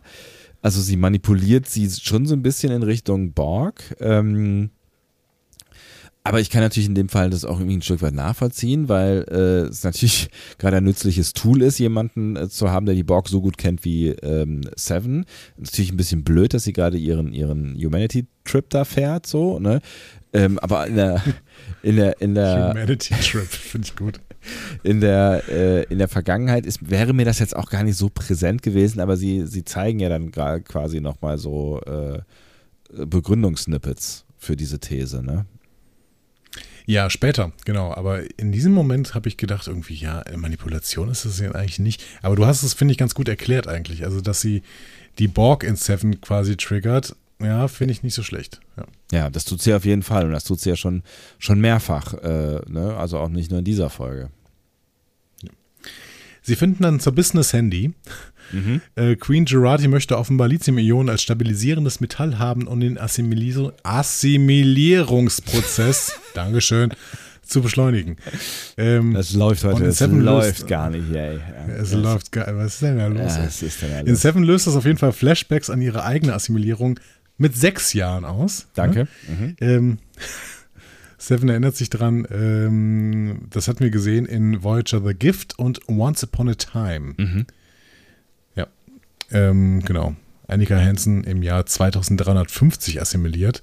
Äh, das heißt übrigens, dass äh, Seven äh, in der Zeitlinie, in der wir sie sehen, 57 Jahre alt ist. Ah, mh, okay. Ja, also sie wurde mit 6 2350 assimiliert, das heißt, sie ist jetzt 57. Ja, 60 ist aber aus 59, ne? Ja. Ja. Ich weiß gar nicht, wie alt ist denn eigentlich Jerry Ryan? Ich glaube auch über 50, meine ich mal gesehen zu haben. 54. Ist das krass, ey. Hm. Ist das krass. Also, ich möchte so gut aussehen mit 54. Ja, also gibt sie sich, also mal abgesehen von, von äh, Oberflächlichkeiten wie Aussehen und ähm, ne, also sie wirkt einfach nicht wie über 50. Sie gibt sich auch nicht so. Also es fühlt sich überhaupt gar nicht so an, aber das ist das, was ich meine.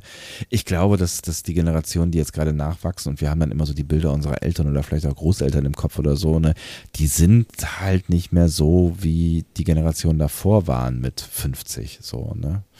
Also auch schon allein so vom hey, Style. Mit 60 her. warst du mit 60 warst du Oma.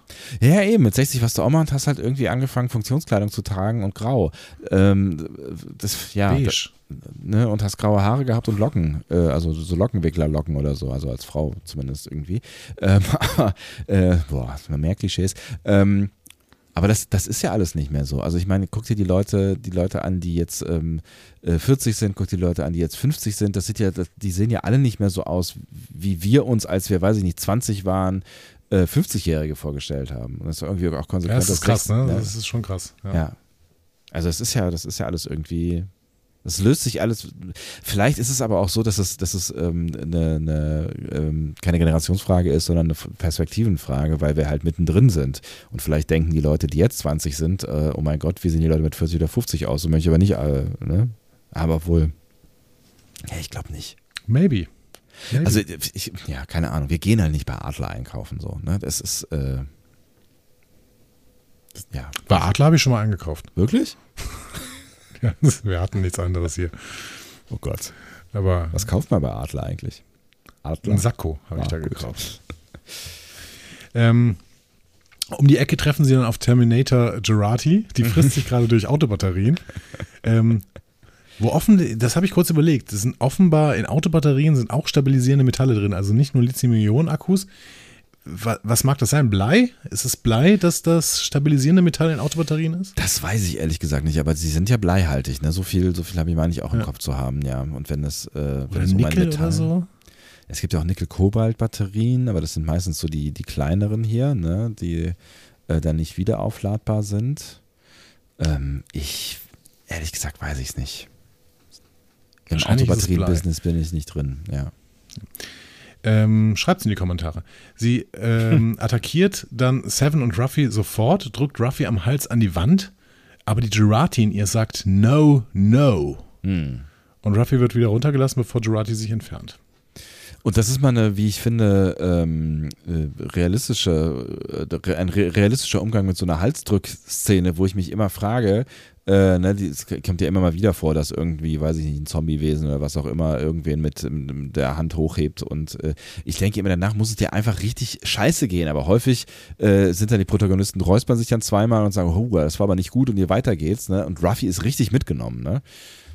Ja, Genau, das sehen wir in dieser Szene noch nicht, aber ähm, ein Stück später. Genau, ja, ja. aber das finde ich, find ich tatsächlich irgendwie mal eine realistische, ähm, realistische, realistische Darstellung.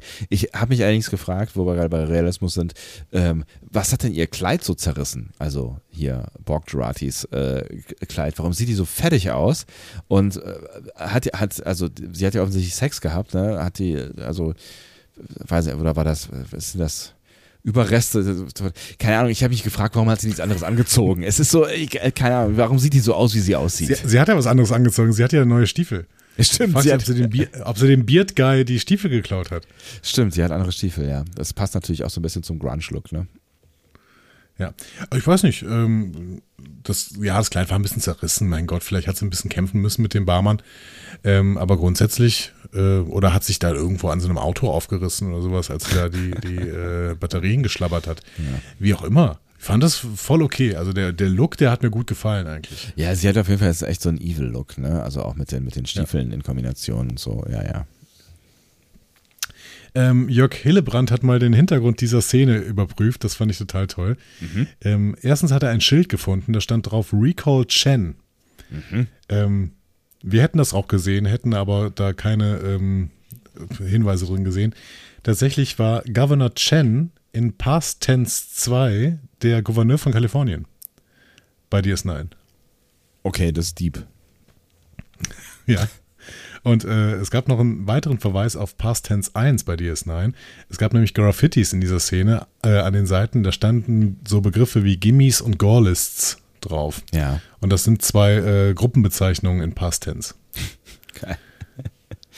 Okay, ja. Ich richtig, richtig toll. Ne? Ja. Also der, die Leute setzen sich dahin. Äh, Jörg Hillebrand wurde auch auf Twitter mal gelobt dafür von irgendeiner Production Designerin, die meinte so, ach Gott sei Dank findet zumindest irgendwer diese ganzen, diese ganzen Sachen, die wir da reingestreut haben. So.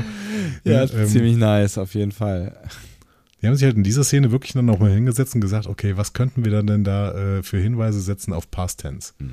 Ja, Aber ich meine irgendwie, ich, ich, wenn, wenn, ich, wenn ich das schreibe, ja, und ich bin in dieser Welt unterwegs, die, in der ich schon mal gewesen bin, dann gucke ich mir natürlich wirklich auch die, die Folgen, die das behandeln, ne, Stückchen für Stückchen an und überlege mir, was kann ich da, kann ich da mitnehmen. Ne? Also ich finde das schon jetzt nicht total äh, total, äh, also mega überraschend oder so, aber es ist trotzdem cool, dass sie es tun, so, und dann ist es äh, noch cooler, dass es Menschen gibt, die uns darauf hinweisen, dass sie es tun. Ähm, ja, ich finde das, ich finde das äh, gerade, ich hatte das ja auch schon bei diesen Ausweisen gesagt. Wenn du so einen klaren, begrenzten Bereich hast, den du jetzt gestalten musst, ne? ja. wie zum Beispiel diesen, diesen Innenhof mit den Autos, ne? dann überlegst du dir halt auch sehr, sehr gut, ja, wie kann ich den denn gestalten? Da müssen Graffitis sein. Okay, was könnten das für Graffitis sein? So. Ja, und dann und guckst du halt die äh, Folgen äh, nochmal, ja. Genau, mhm. sich dann nochmal diese Folgen anzugucken, die ja ganz klar im Jahr 2024 spielen. Das ja. heißt, es macht Sinn, dann darauf zu verweisen.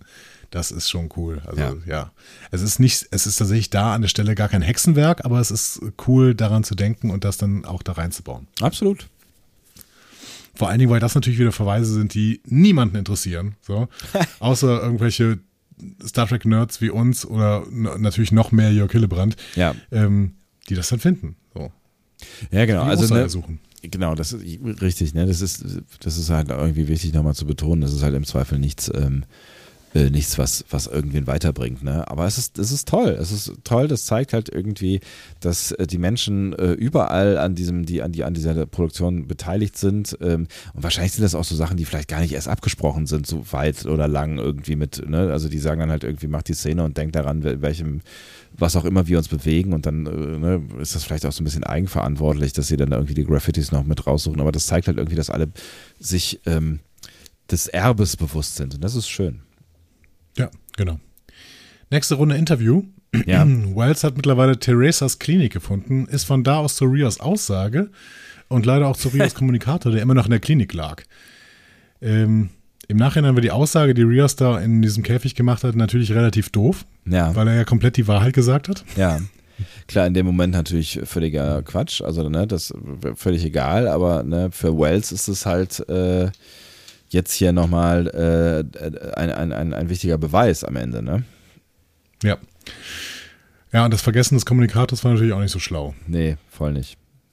Ist bin, allerdings ja. auch schon ein paar Mal passiert, wenn ich mich richtig erinnere. Ne? Also äh, in, in verschiedensten, ähm, ja, also das ist schon mal passiert, so in, in Enterprise da, äh, oder, oder in, in TOS oder was auch immer, dass Kommunikator wo liegen geblieben ist, ja. Ja, ja ich meine, im Zweifel weißt du ja auch nicht, was es ist, ne? Und im Zweifel denkst du halt irgendwie, das ist irgendwie eine, eine äh, was auch Brosche. immer, Brosche, Schmuckstück, irgendwas, ne? Und vielleicht kommst du noch irgendwie darauf, dass da irgendwie Technik drin steckt, aber dann weißt du ja immer noch nicht, was es ist. So, es kann ja irgendwas sein. Also ich meine, ein Ding, so ein kleines Ding mit Technik vollgestopft, das findest du halt auch jetzt irgendwie schon und dann kann es alles Mögliche sein. Ja. Führt jetzt aber auf jeden Fall dazu, dass Geinen und PK getrennt werden. So.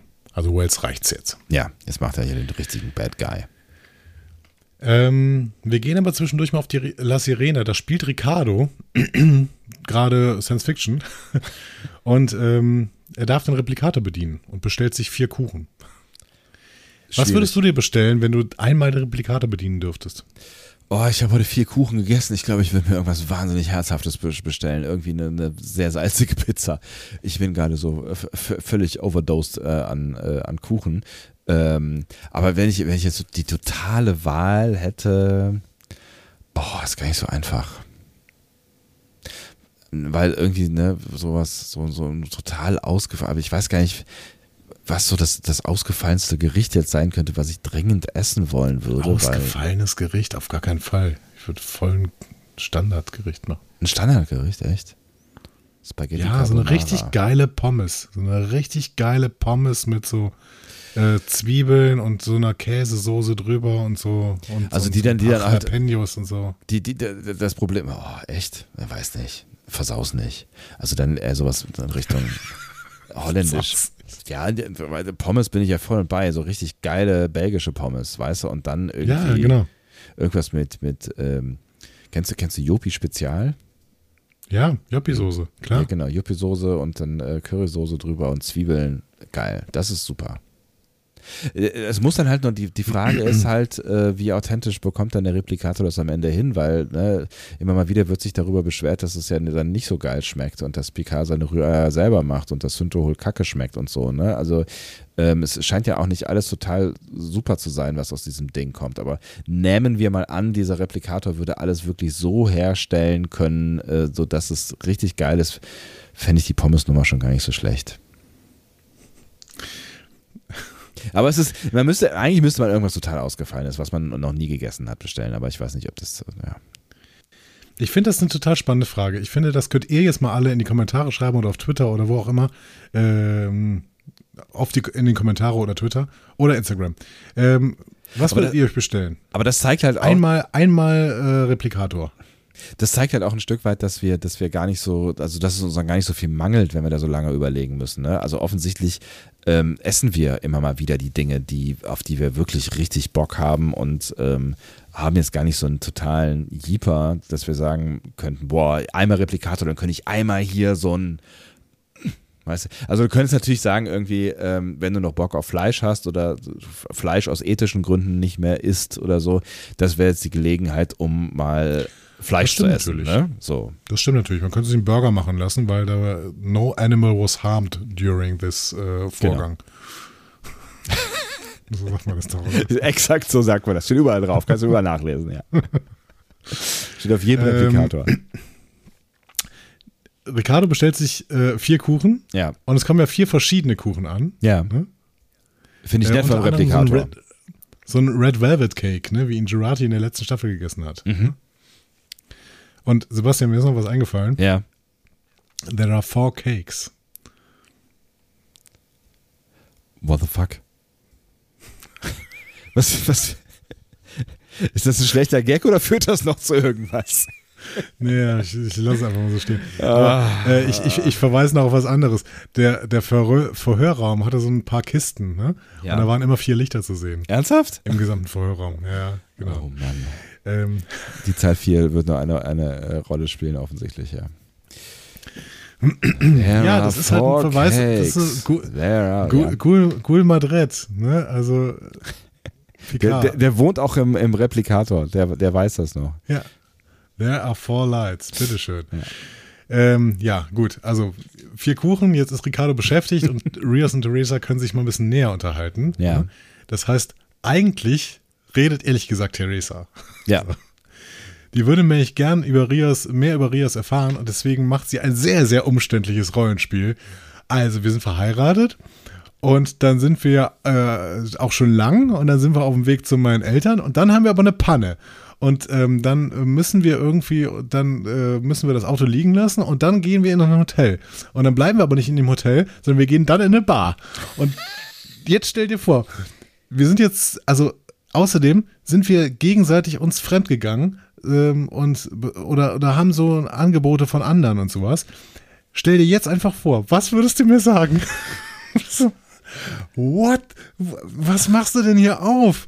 So. Ich fand die Geschichte gar nicht so schlecht. Also sie will ja darauf hinaus, dass, dass äh, Rios quasi die eine Eigenschaft ähm, äh, von sich quasi preisgibt, die ihn zu was Besonderem macht, die quasi ähm, in, in Teresa als äh, langjährige Ehefrau das aufrüttelt, warum sie ihn damals geheiratet hat, quasi. Ne? Diese, diesen, ja. diesen Funken.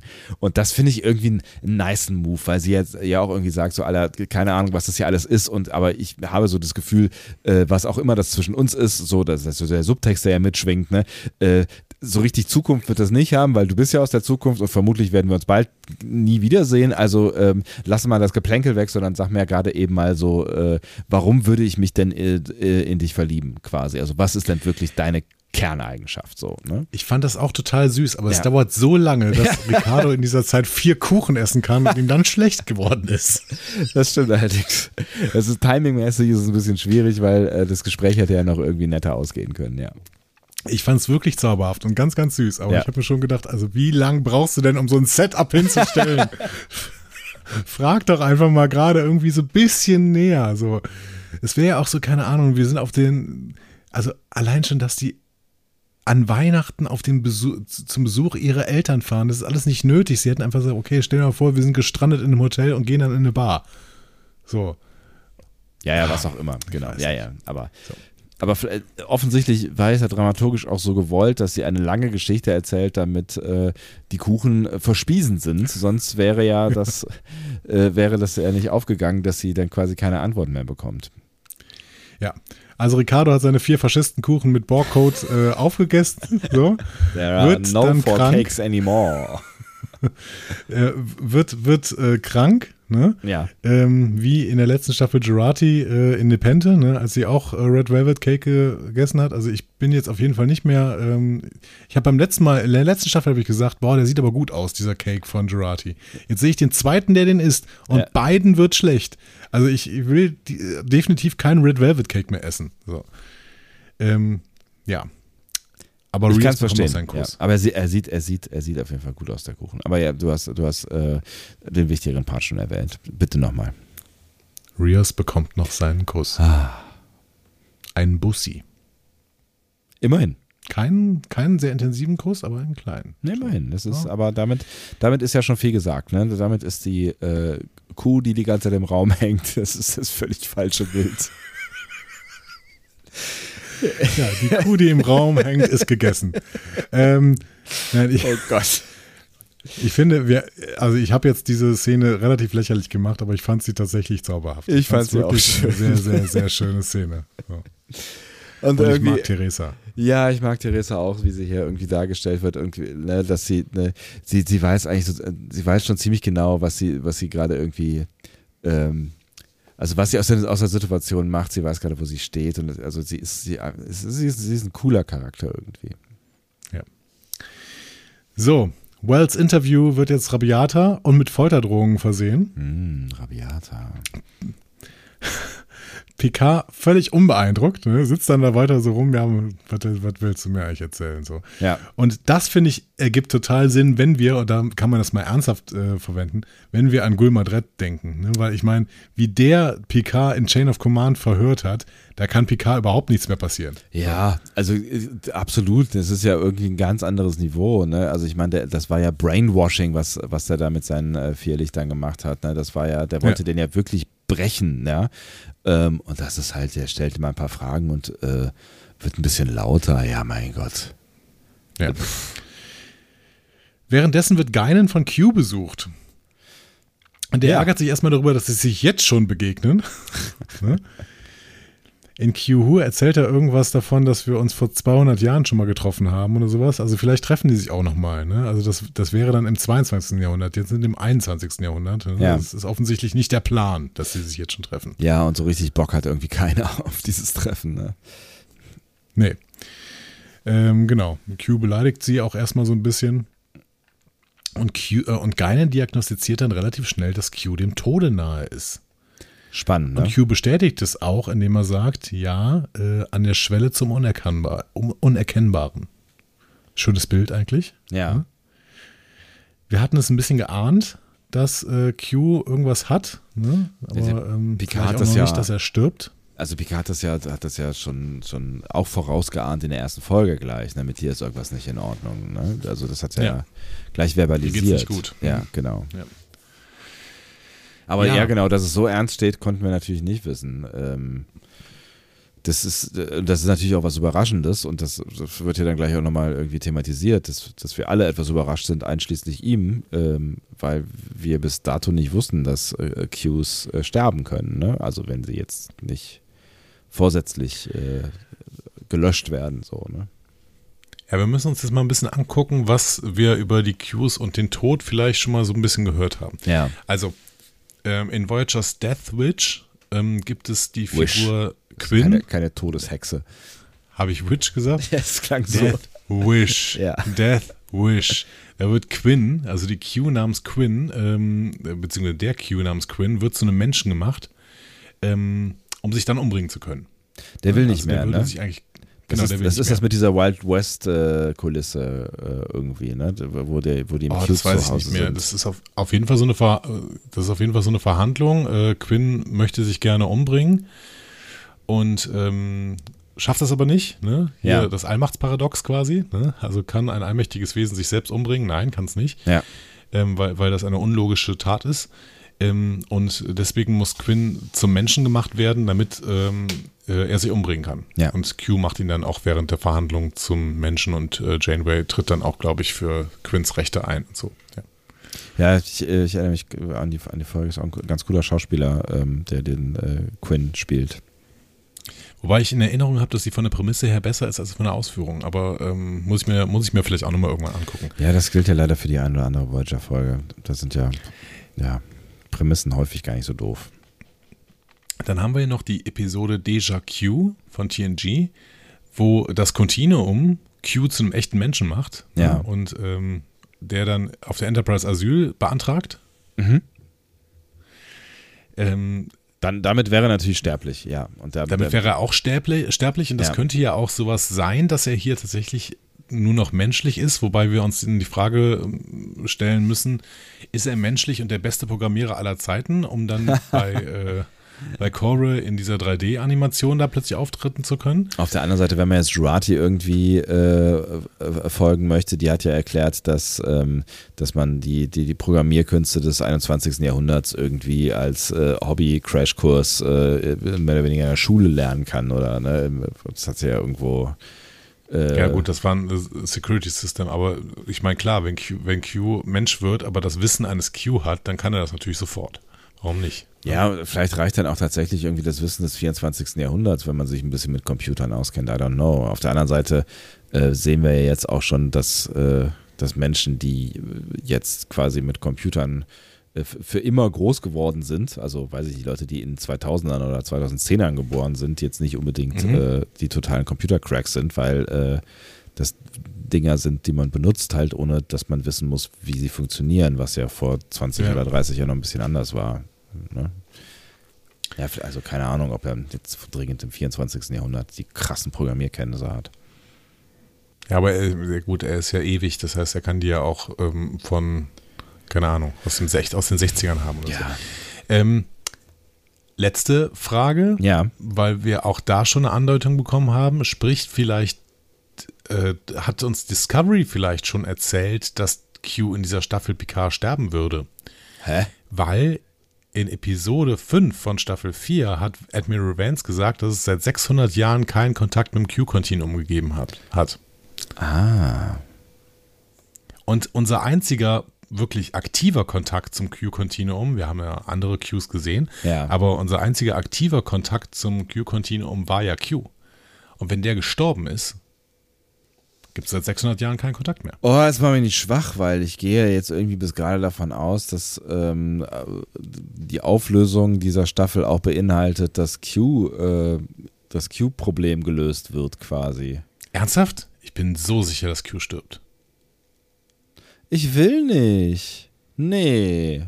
Ach, come on. Wir mussten auch schon Picard sterben sehen. Okay, der hat's da sich wieder aufgerafft, der alte Recke, aber ähm, ich will nicht. Also ich, ich, also er stirbt in PK. Ich weiß nicht, ob er in PK Staffel 2 äh, stirbt. Vielleicht, oder vielleicht in Staffel 3, aber er stirbt doch sicher in PK. Klar.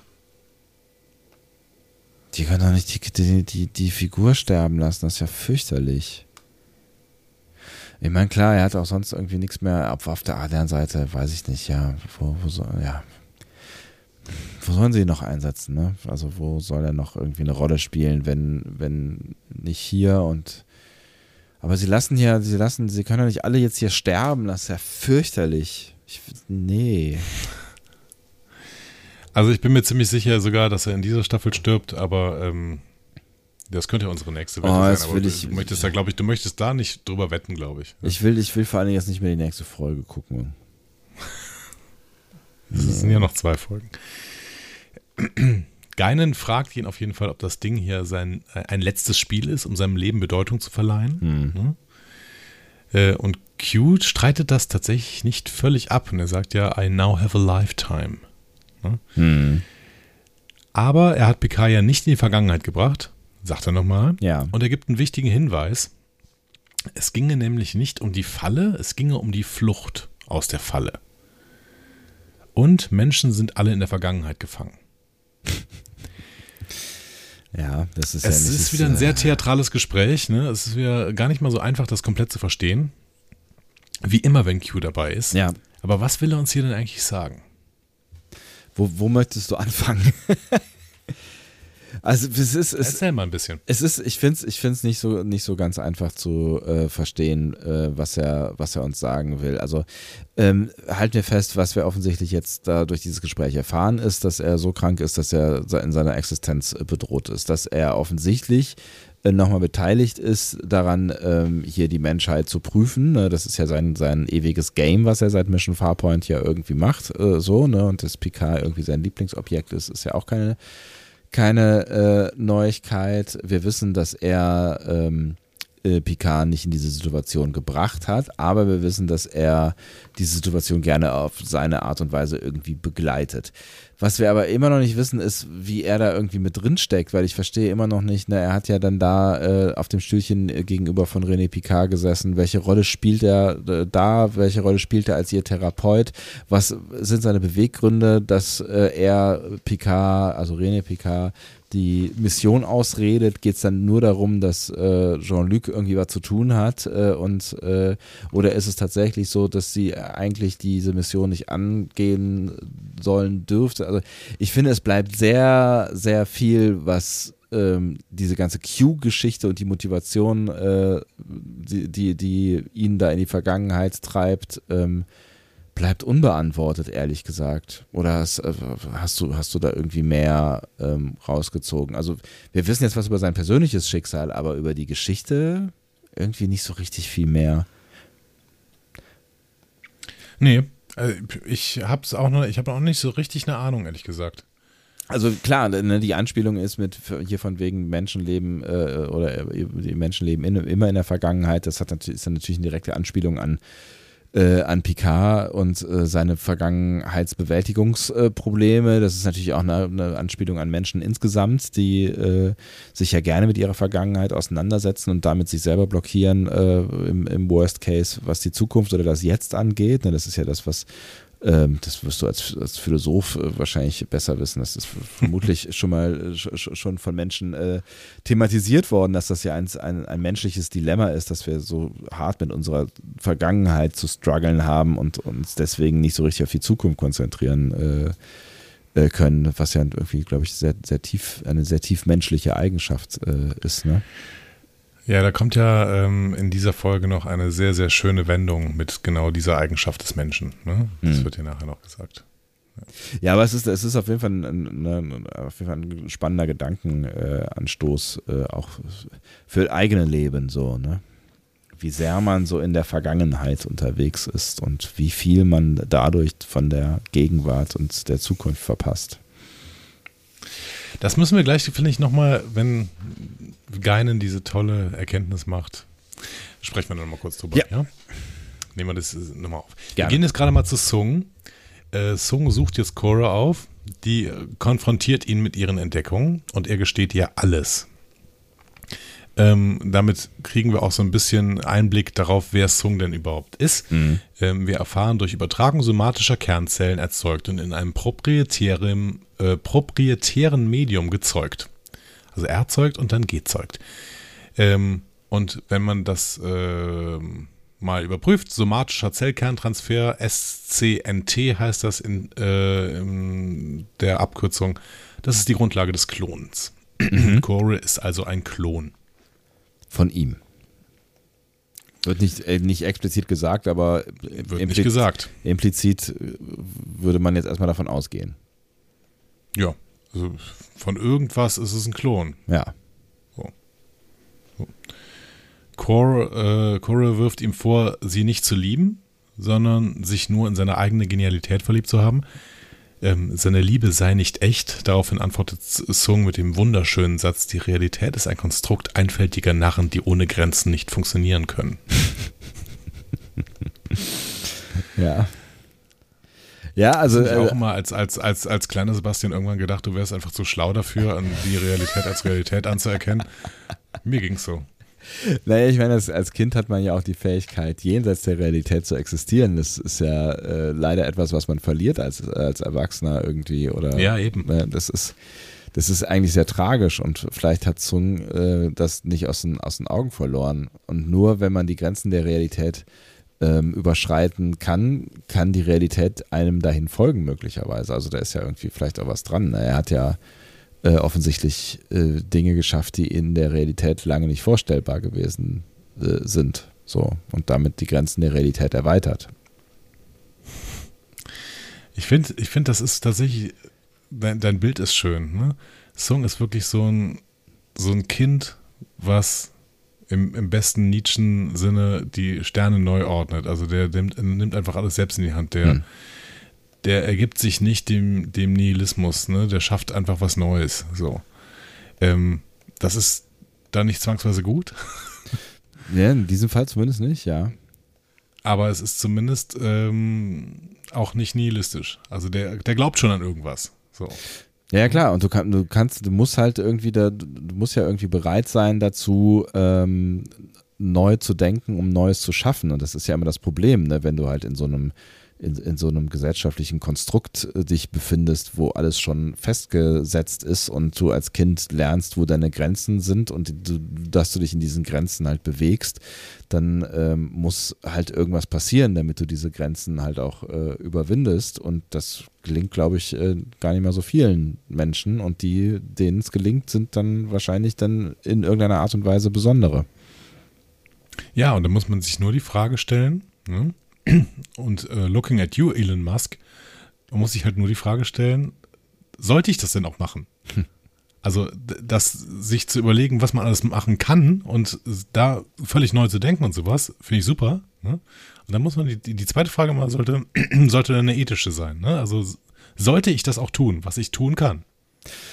Und das ist eine mega spannende Frage. Also gerade weil du Elon Musk ja ansprichst und wir letztens auch darüber gesprochen haben, ähm, dass ich diese Doku da äh, angefangen habe zu gucken und ich habe sie noch ein Stückchen weiter geguckt. Ich bin immer noch nicht durch, aber ich habe jetzt letztens ein Interview mit ihm oder einen Ausschnitt aus einem Interview gesehen, wo es um Twitter äh, geht, ähm, was er ja äh, kaufen will. Ne? Ähm, und darum, dass äh, ob, ob, er nicht Schiss davor hat, dass wenn er jetzt Twitter kauft und Twitter irgendwie den Bach runtergeht oder irgendwas scheiße ist auf Twitter, dass er dafür äh, in Rechenschaft gezogen wird und dann alle sagen, ja, aber Musk hat das Ding ja gekauft und jetzt guckt ihr an, was daraus wird oder was, was da mhm. so passiert. Und dann hat er gesagt, ja klar, passiert das. Ne? Natürlich äh, äh, werde ich dann werde ich dann zur Verantwortung gezogen so aber ist das ein ist das ein Grund es nicht zu tun so ne und ähm, er sagt halt, er glaubt daran, dass, ähm, dass Twitter einen Beitrag äh, zu demokratischen Prozessen, ähm, äh, äh, mir fehlt ein Verb, Beitrag. trägt, führt, sein kann, wie auch immer, dass es ein ja. wichtiges, ein wichtiges Kommunikationstool ist für eine Demokratie und gerade auch für Menschen, die in keiner Demokratie le leben, ein, ein wichtiges Tool ist und immer wieder gezeigt hat, wie wichtig Twitter ist für Freiheit, für Freiheit von einzelnen Menschen, für Freiheit für Gesellschaften äh, und so weiter. Und ähm, dann hat er halt irgendwie so, so gesagt, so, wenn ich die Mittel dazu habe, dieses Tool, dieses wichtige Tool zu erhalten, ähm, habe ich da nicht die Verpflichtung, das zu tun? So? Also. Und das, ich, ja. ich, check, ich check diesen Typen nicht, aber das, er, macht, er macht das ja immer wieder, ne? Er macht ja immer wieder so, ähm, das, das, das, hat er auch bei Tesla gesagt. So, er, er, er wusste, das, er wusste nicht genau, ob das profitabel wird und viele Leute haben gesagt, lass das, das ist, äh, das, das fährt gegen die Wand und er hat gesagt, ich will das jetzt machen. Weil wenn es sonst keiner macht, dann ist es scheiße, weil irgendwer muss es machen, damit es vorwärts geht. So. Und das ja, kann das gute Inszenierung sein, ja. Aber irgendwie, genau. äh, dieses Storytelling, das kommt immer wieder auf bei Geschichten, die er irgendwie so macht, ne? Das, ja, genau. Weil es aber immer wieder kommt, wird er natürlich dann irgendwann auch konfrontiert bei Twitter mit, äh, weißt du eigentlich, dass du mit 100 Milliarden oder was auch immer, keine Ahnung, auf jeden Fall mit einem, mit einem Teil seines Vermögens den Welthunger besiegen könntest. Ne? Und da hat er ja irgendwie gesagt, ja, das soll mir jemand vorrechnen, dann mache ich das sofort. So, hm. ne? Und jemand beweisen oder so. Und das natürlich dann also er macht das nur an den Stellen, wo es ihm auch irgendwie passt. Ne? Weil ja gut, er, er macht das Rechnungen, die ihm vorgerechnet haben, ja tatsächlich mit hier und so und da kanntest du was und so, keine Ahnung. Ne? Und dann äh, hat ihm das aber nicht gepasst und dann hat er es halt nicht gemacht.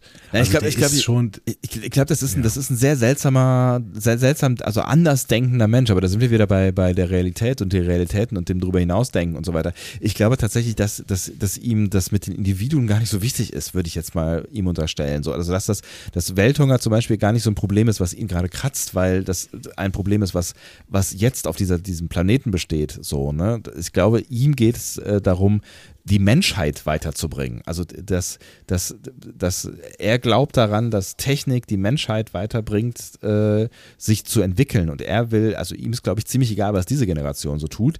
Er will mit dem, was er tut, dafür sorgen, dass nächste Generationen weiterkommen, so dass, dass, dass sich was bewegt, dass wir nicht auf der Stelle stehen bleiben. So, so, so interpretiere ich das. So.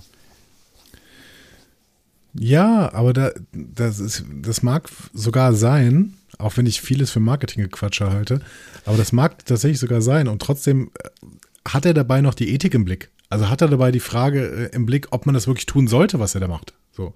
Ja, es ist eine, ist eine total wichtige Frage und ne, damit wir uns äh, nicht, nicht falsch verstehen, ich bin, ich bin nun wirklich kein Fan äh, von, von Elon Musk. Ne? Also er hat dazu sagt er auch zu, zu, zu, viele sehr seltsame Dinge.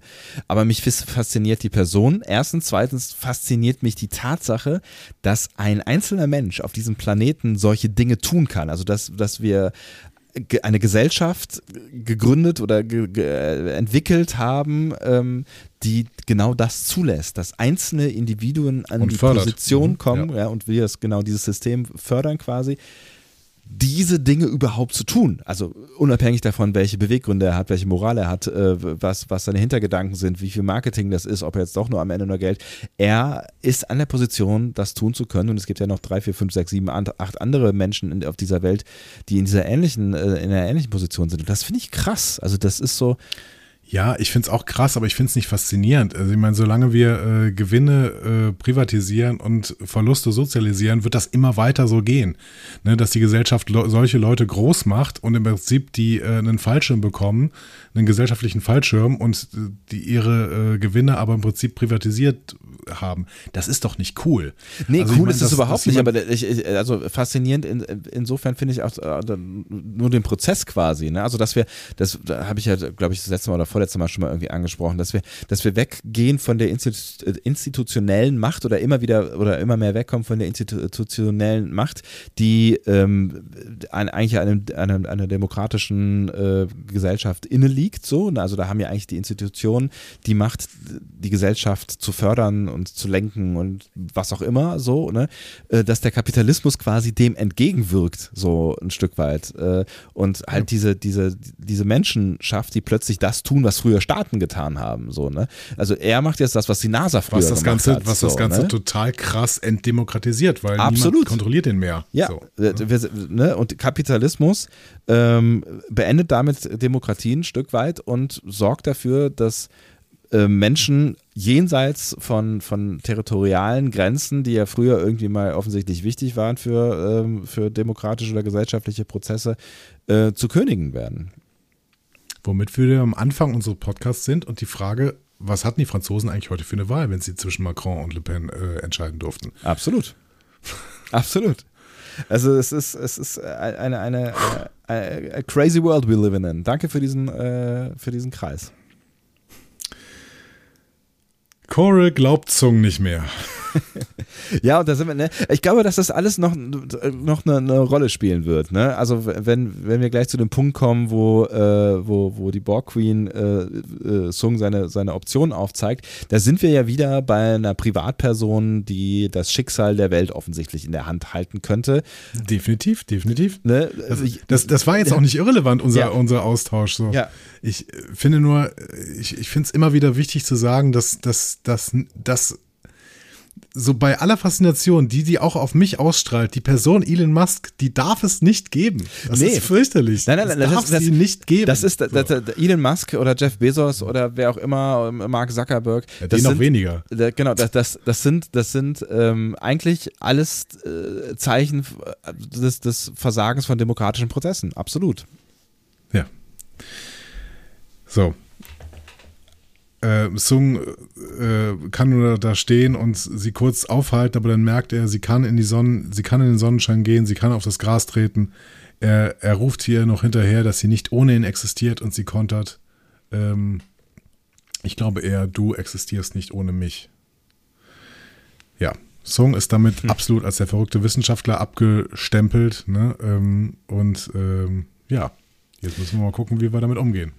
Ja, und wir, also ich meine, es, es, bleibt ja so ein bisschen zwiespältig irgendwie, ne? Also er sagt ja dann, äh, ja, ich liebe dich, äh, aber irgendwie im nächsten Satz merkst du dann auch irgendwie, ja, nee, vielleicht liebst du auch wirklich nur das Produkt. Ne? Also es bleibt ja so ein bisschen, es bleibt ja so ein bisschen shady und so richtig abkaufen äh, tue ich ihm das nicht, dass es, dass, dass da irgendwie eine wirkliche Gefühlsbasis für dieses Wesen da ist, was er erzeugt hat, jenseits von dem, dass er es geil findet, dass er es erzeugt hat. Ja, genau, eben. Mhm.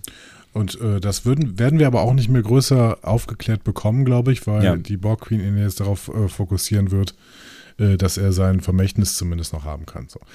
Ähm, wir gehen aber erstmal zurück zu Ruffy und Seven. Die ja. wollen jetzt nämlich hinterher, also hinter Gerati her, äh, wobei sie dann erstmal kurz reflektieren, was da eigentlich gerade passiert ist. Ne? So, ähm, so, Moment mal, Mercy, Barmherzigkeit, Gerati ist noch irgendwo da drin. Mhm. Aber Sie wird die Metalle vom Batteriesnack nutzen, um äh, primitive Nanosonden herzustellen, also, also assimilieren lernen. Ja.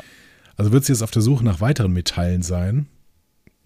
Future Tech hat sie nicht äh, und die wäre auch scannbar. Also nutzt sie offensichtlich Vergangenheitstechnologie. Also versuchen Ruffy und Seven jetzt das Handy von dem Beard Guy kurz zu schließen. Und als sie darauf warten, sprechen sie nochmal darüber, ob Ruffy wirklich Leute manipuliert. Mhm. Und sie sagt, äh, bevor du jetzt irgendwas sagst, ja, tue ich. Mhm. Und dann sehen wir ein Flashback mit Elnor äh, aus der Zeit äh, vor dieser Staffel quasi. Elnor will eigentlich zurück nach Vashti, mhm. ähm, was wir aus Absolute Candor kennen. Ne? Aber Ruffy bringt ihn dazu, doch in die Sternenflotte einzutreten. Und hier haben wir jetzt endgültig die Erklärung dafür, dass sie sich so große Schuldgefühle macht. Ja. Ja, ja genau. auch hier wird etwas abgebunden quasi, was wir äh, noch in dieser Staffel sehen mussten. Ja. Was, was auch irgendwie der, Perso äh, der, der Figur Ruffy wieder ein bisschen gut äh, tut. Also klar wissen wir auch, dass, dass sie äh, sich verantwortlich für ihn gefühlt hat. Das haben wir ja schon in der ersten Folge quasi erzählt bekommen, aber das, das macht es natürlich nochmal ein bisschen ähm, deeper irgendwie, ne? Ja, genau. Ähm, ja, sie schaffen es dann, das Handy des Beard Guys zu überbrücken und in die Suchhistorie zu gucken was auch immer sie da finden, es wird uns nicht gezeigt. Ja. Was Erst man halt in der so nächsten findet. Szene. ja. Äh, wir sehen es dann. Sung betrinkt sich im Reinraum und Girati kommt zu ihm. Mhm. Mit wieder sehr, sehr schönen Sätzen. Ich nehme an, ein Vortrag über die Sinnlosigkeit des Widerstands wird nicht nötig sein. ähm, also kein Resistance is futile. Ja. Ähm, und Sung antwortet, träume ich oder ist das ein Albtraum? Und sie sagt, letztendlich liegt das an ihnen. Tja. Tja. Tja. Ähm, Picard ist noch immer in dem unangenehmen Verhör mit Wells. Der droht mittlerweile mit der Absage der Europamission. Mhm. Äh, da schaltet sich Geinen telepathisch zu Picard Whatever. und sagt ihm, sagt ihm Q's Satz, dass alle Menschen in der Vergangenheit feststecken. Ja, mhm. Geinen kann das jetzt. Ja, was Geinen alles kann, aller Schwede. Ich habe nochmal drüber äh, nachgedacht, hm. ob die Q, äh, ob die Borg Queen eigentlich so ein Gefühl für verschiedene Zeitlinien hat, weil die Borg irgendwann mal äh, die El Orianer assimiliert haben. Das kann natürlich sein. Wäre auf jeden Fall irgendwie eine ganz nice Erklär Erklärung. Erklärung. Ist so ein bisschen, muss das eigentlich diese Erklärung für dieses Gefühl sein, oder? Weil das ist die einzige Spezies, die wir kennen, außer den Gründer, äh, nee, außer den äh, Propheten, aber die werden sie nicht assimiliert haben. Nee. Ähm, die das können. Ja. ja. Naja, Picard versteht auf jeden Fall äh, sofort, ne? Ähm, er erkennt einen verfolgten Mann, wenn er einen sieht, ne? Und äh, konfrontiert Wells dann damit, warum bin ich dir so wichtig? Mhm. Und Wells fängt an zu erzählen. Ja, er ist, er ist, er ist äh, äh, Profi genug, äh, nicht darauf reinzufallen. Nein, natürlich fällt er irgendwie darauf. Also eigentlich äh, ist es ja, ist es ja genau das, was du als äh, Be Befrager nicht machen darfst. Du darfst dich ja nicht einwickeln lassen von demjenigen, der dich befragt. Aber naja, mein Gott. Ja, gut, aber das ist auch eine besondere Situation. Ne? Der hat das Gefühl, dass er vor Alien sitzt und das ist das, das ist seine Lebensaufgabe. Ja. Ne? So. ja, ja, klar, da kann man auch mal ins Gespräch kommen. Er erzählt halt von den Monstern im Wald, die ihm seine Augäpfel herausziehen wollten. Mhm. Und Picard erkennt, oh, das waren Vulkanier. Mhm. Und er beruhigt Wells dann auch, aber die wollten dich nicht töten, die wollten nur, dass du was vergisst und das, was du da gesehen hast, war nicht, dass sie dir die Augäpfel rausziehen wollten, sondern es war ein Mindmeld. Ne? Ähm, und Wells ist dann auch beruhigt und Picard sagt ja, und ich will jetzt die Welt retten und nicht zerstören. Ne? Ja. Also damit hat er natürlich seine Tarnung äh, quasi aufgegeben in dem Moment. Ne? Also damit genau. hat er ja zugegeben, dass er Wissen über die Zukunft hat oder über zumindest über außerirdische Lebensformen und dann äh, kann er auch komplett auspacken quasi. Ne? Aber Wells ist jetzt im Team Picard. Mhm. Ist gut, erstmal. Ne? Auf jeden Fall, ja. So, jetzt müssen wir uns aber diese Nummer mit Carbon Creek und so nochmal noch mal angucken. Ja? Wie alt mag Wells sein? Was würdest du sagen? Ja, so irgendwas zwischen 50 und 60 würde ich sagen. Also Jay Carnes ist 58. Mhm. Ähm, der Junge, der ihn als Junge spielt, heißt Jackson Garner. Ja. Und der ist 12 oder 13. Ja. Wenn man das jetzt mal ein bisschen runterrechnet, dann ist das Ganze vor 45 oder der Einfachheit halber sagen wir 44 Jahren gewesen. Ja. Das wäre im Jahr 1980. Mestral und seine Vulkanier ja. sind 1957 gestrandet und da ein Jahr geblieben. Okay. Und Tepols Oma hat Mestral gesagt, dass ungefähr alle 20 Jahre ein vulkanisches Forschungsschiff zur Erde kommt. Normalerweise werden die nicht gelandet sein, die sollten nur Vermessungen aus dem Orbit machen. Ja. Aber vielleicht passt das ja. Ne? Ähm, 60. Und das 80, führt mich. Ja. ja, genau, da sind wir ungefähr bei, bei 1980. Mhm. Das hat mich zur anderen Frage geführt. Wie viele Vulkanier haben wir eigentlich vor dem Jahr 2024 schon auf der Erde gesehen? ähm, ja, ein paar halt, ne? Also, du meinst jetzt in Star Trek-Serien? Oder ja, so? Ja, also, äh, nee, in Realität. Ähm, Spock, äh, äh, Spock auf jeden Fall. Und, ja, es sind eins. Ja, Spock. Äh, und äh, ähm, äh, Dings, Tuvok war auch da. Ähm, ja, zwei. Ich erzähl's dir gleich alles auf. Es sind acht. Es sind acht, okay. Ja. Zepol war ja auch in der Vergangenheit. Ja, es sind drei. Und die anderen kennst du alle nicht mit Namen. Okay. Dann, dann haben wir mal auf. Ja. Also, Spock ähm, war sogar dreimal auf der Erde vor 2024, nämlich in The City on the Edge of Forever. Ja. Äh, als er äh, Kirk Edith Keeler sterben lassen hat. Ja. Dann in Assignment Earth, da haben wir sehr, sehr oft schon drüber gesprochen in dieser Staffel. Ja. Ne? Ähm, Im Jahr 1967. Da äh, haben sie ja Gary Seven besucht. Ne? Ähm, 1986 in The Voyage Home. Ne? Buckelwale ja, holen. Ja, ja, ja, ja. Ich bin dabei. Das waren die drei Gelegenheiten von Spock. Dann, ähm, nächste Gelegenheit in Carbon Creek waren ähm, Vulkanier 2, 3 und 4 mit äh, Timir, der äh, Oma von Topol. Ja. Mastral und Stron heißen die anderen. Mhm. Gut, da war sogar noch eigentlich, eigentlich sogar noch ein fünfter, aber der ist bei der Landung gestorben. Das heißt, zählen wir den mal nicht. Ja. Ne? Ähm, Mastral ist dann da geblieben und Temir hat äh, den Vulkaniern erzählt, dass er auch umgekommen wäre und verbrannt worden wäre. So.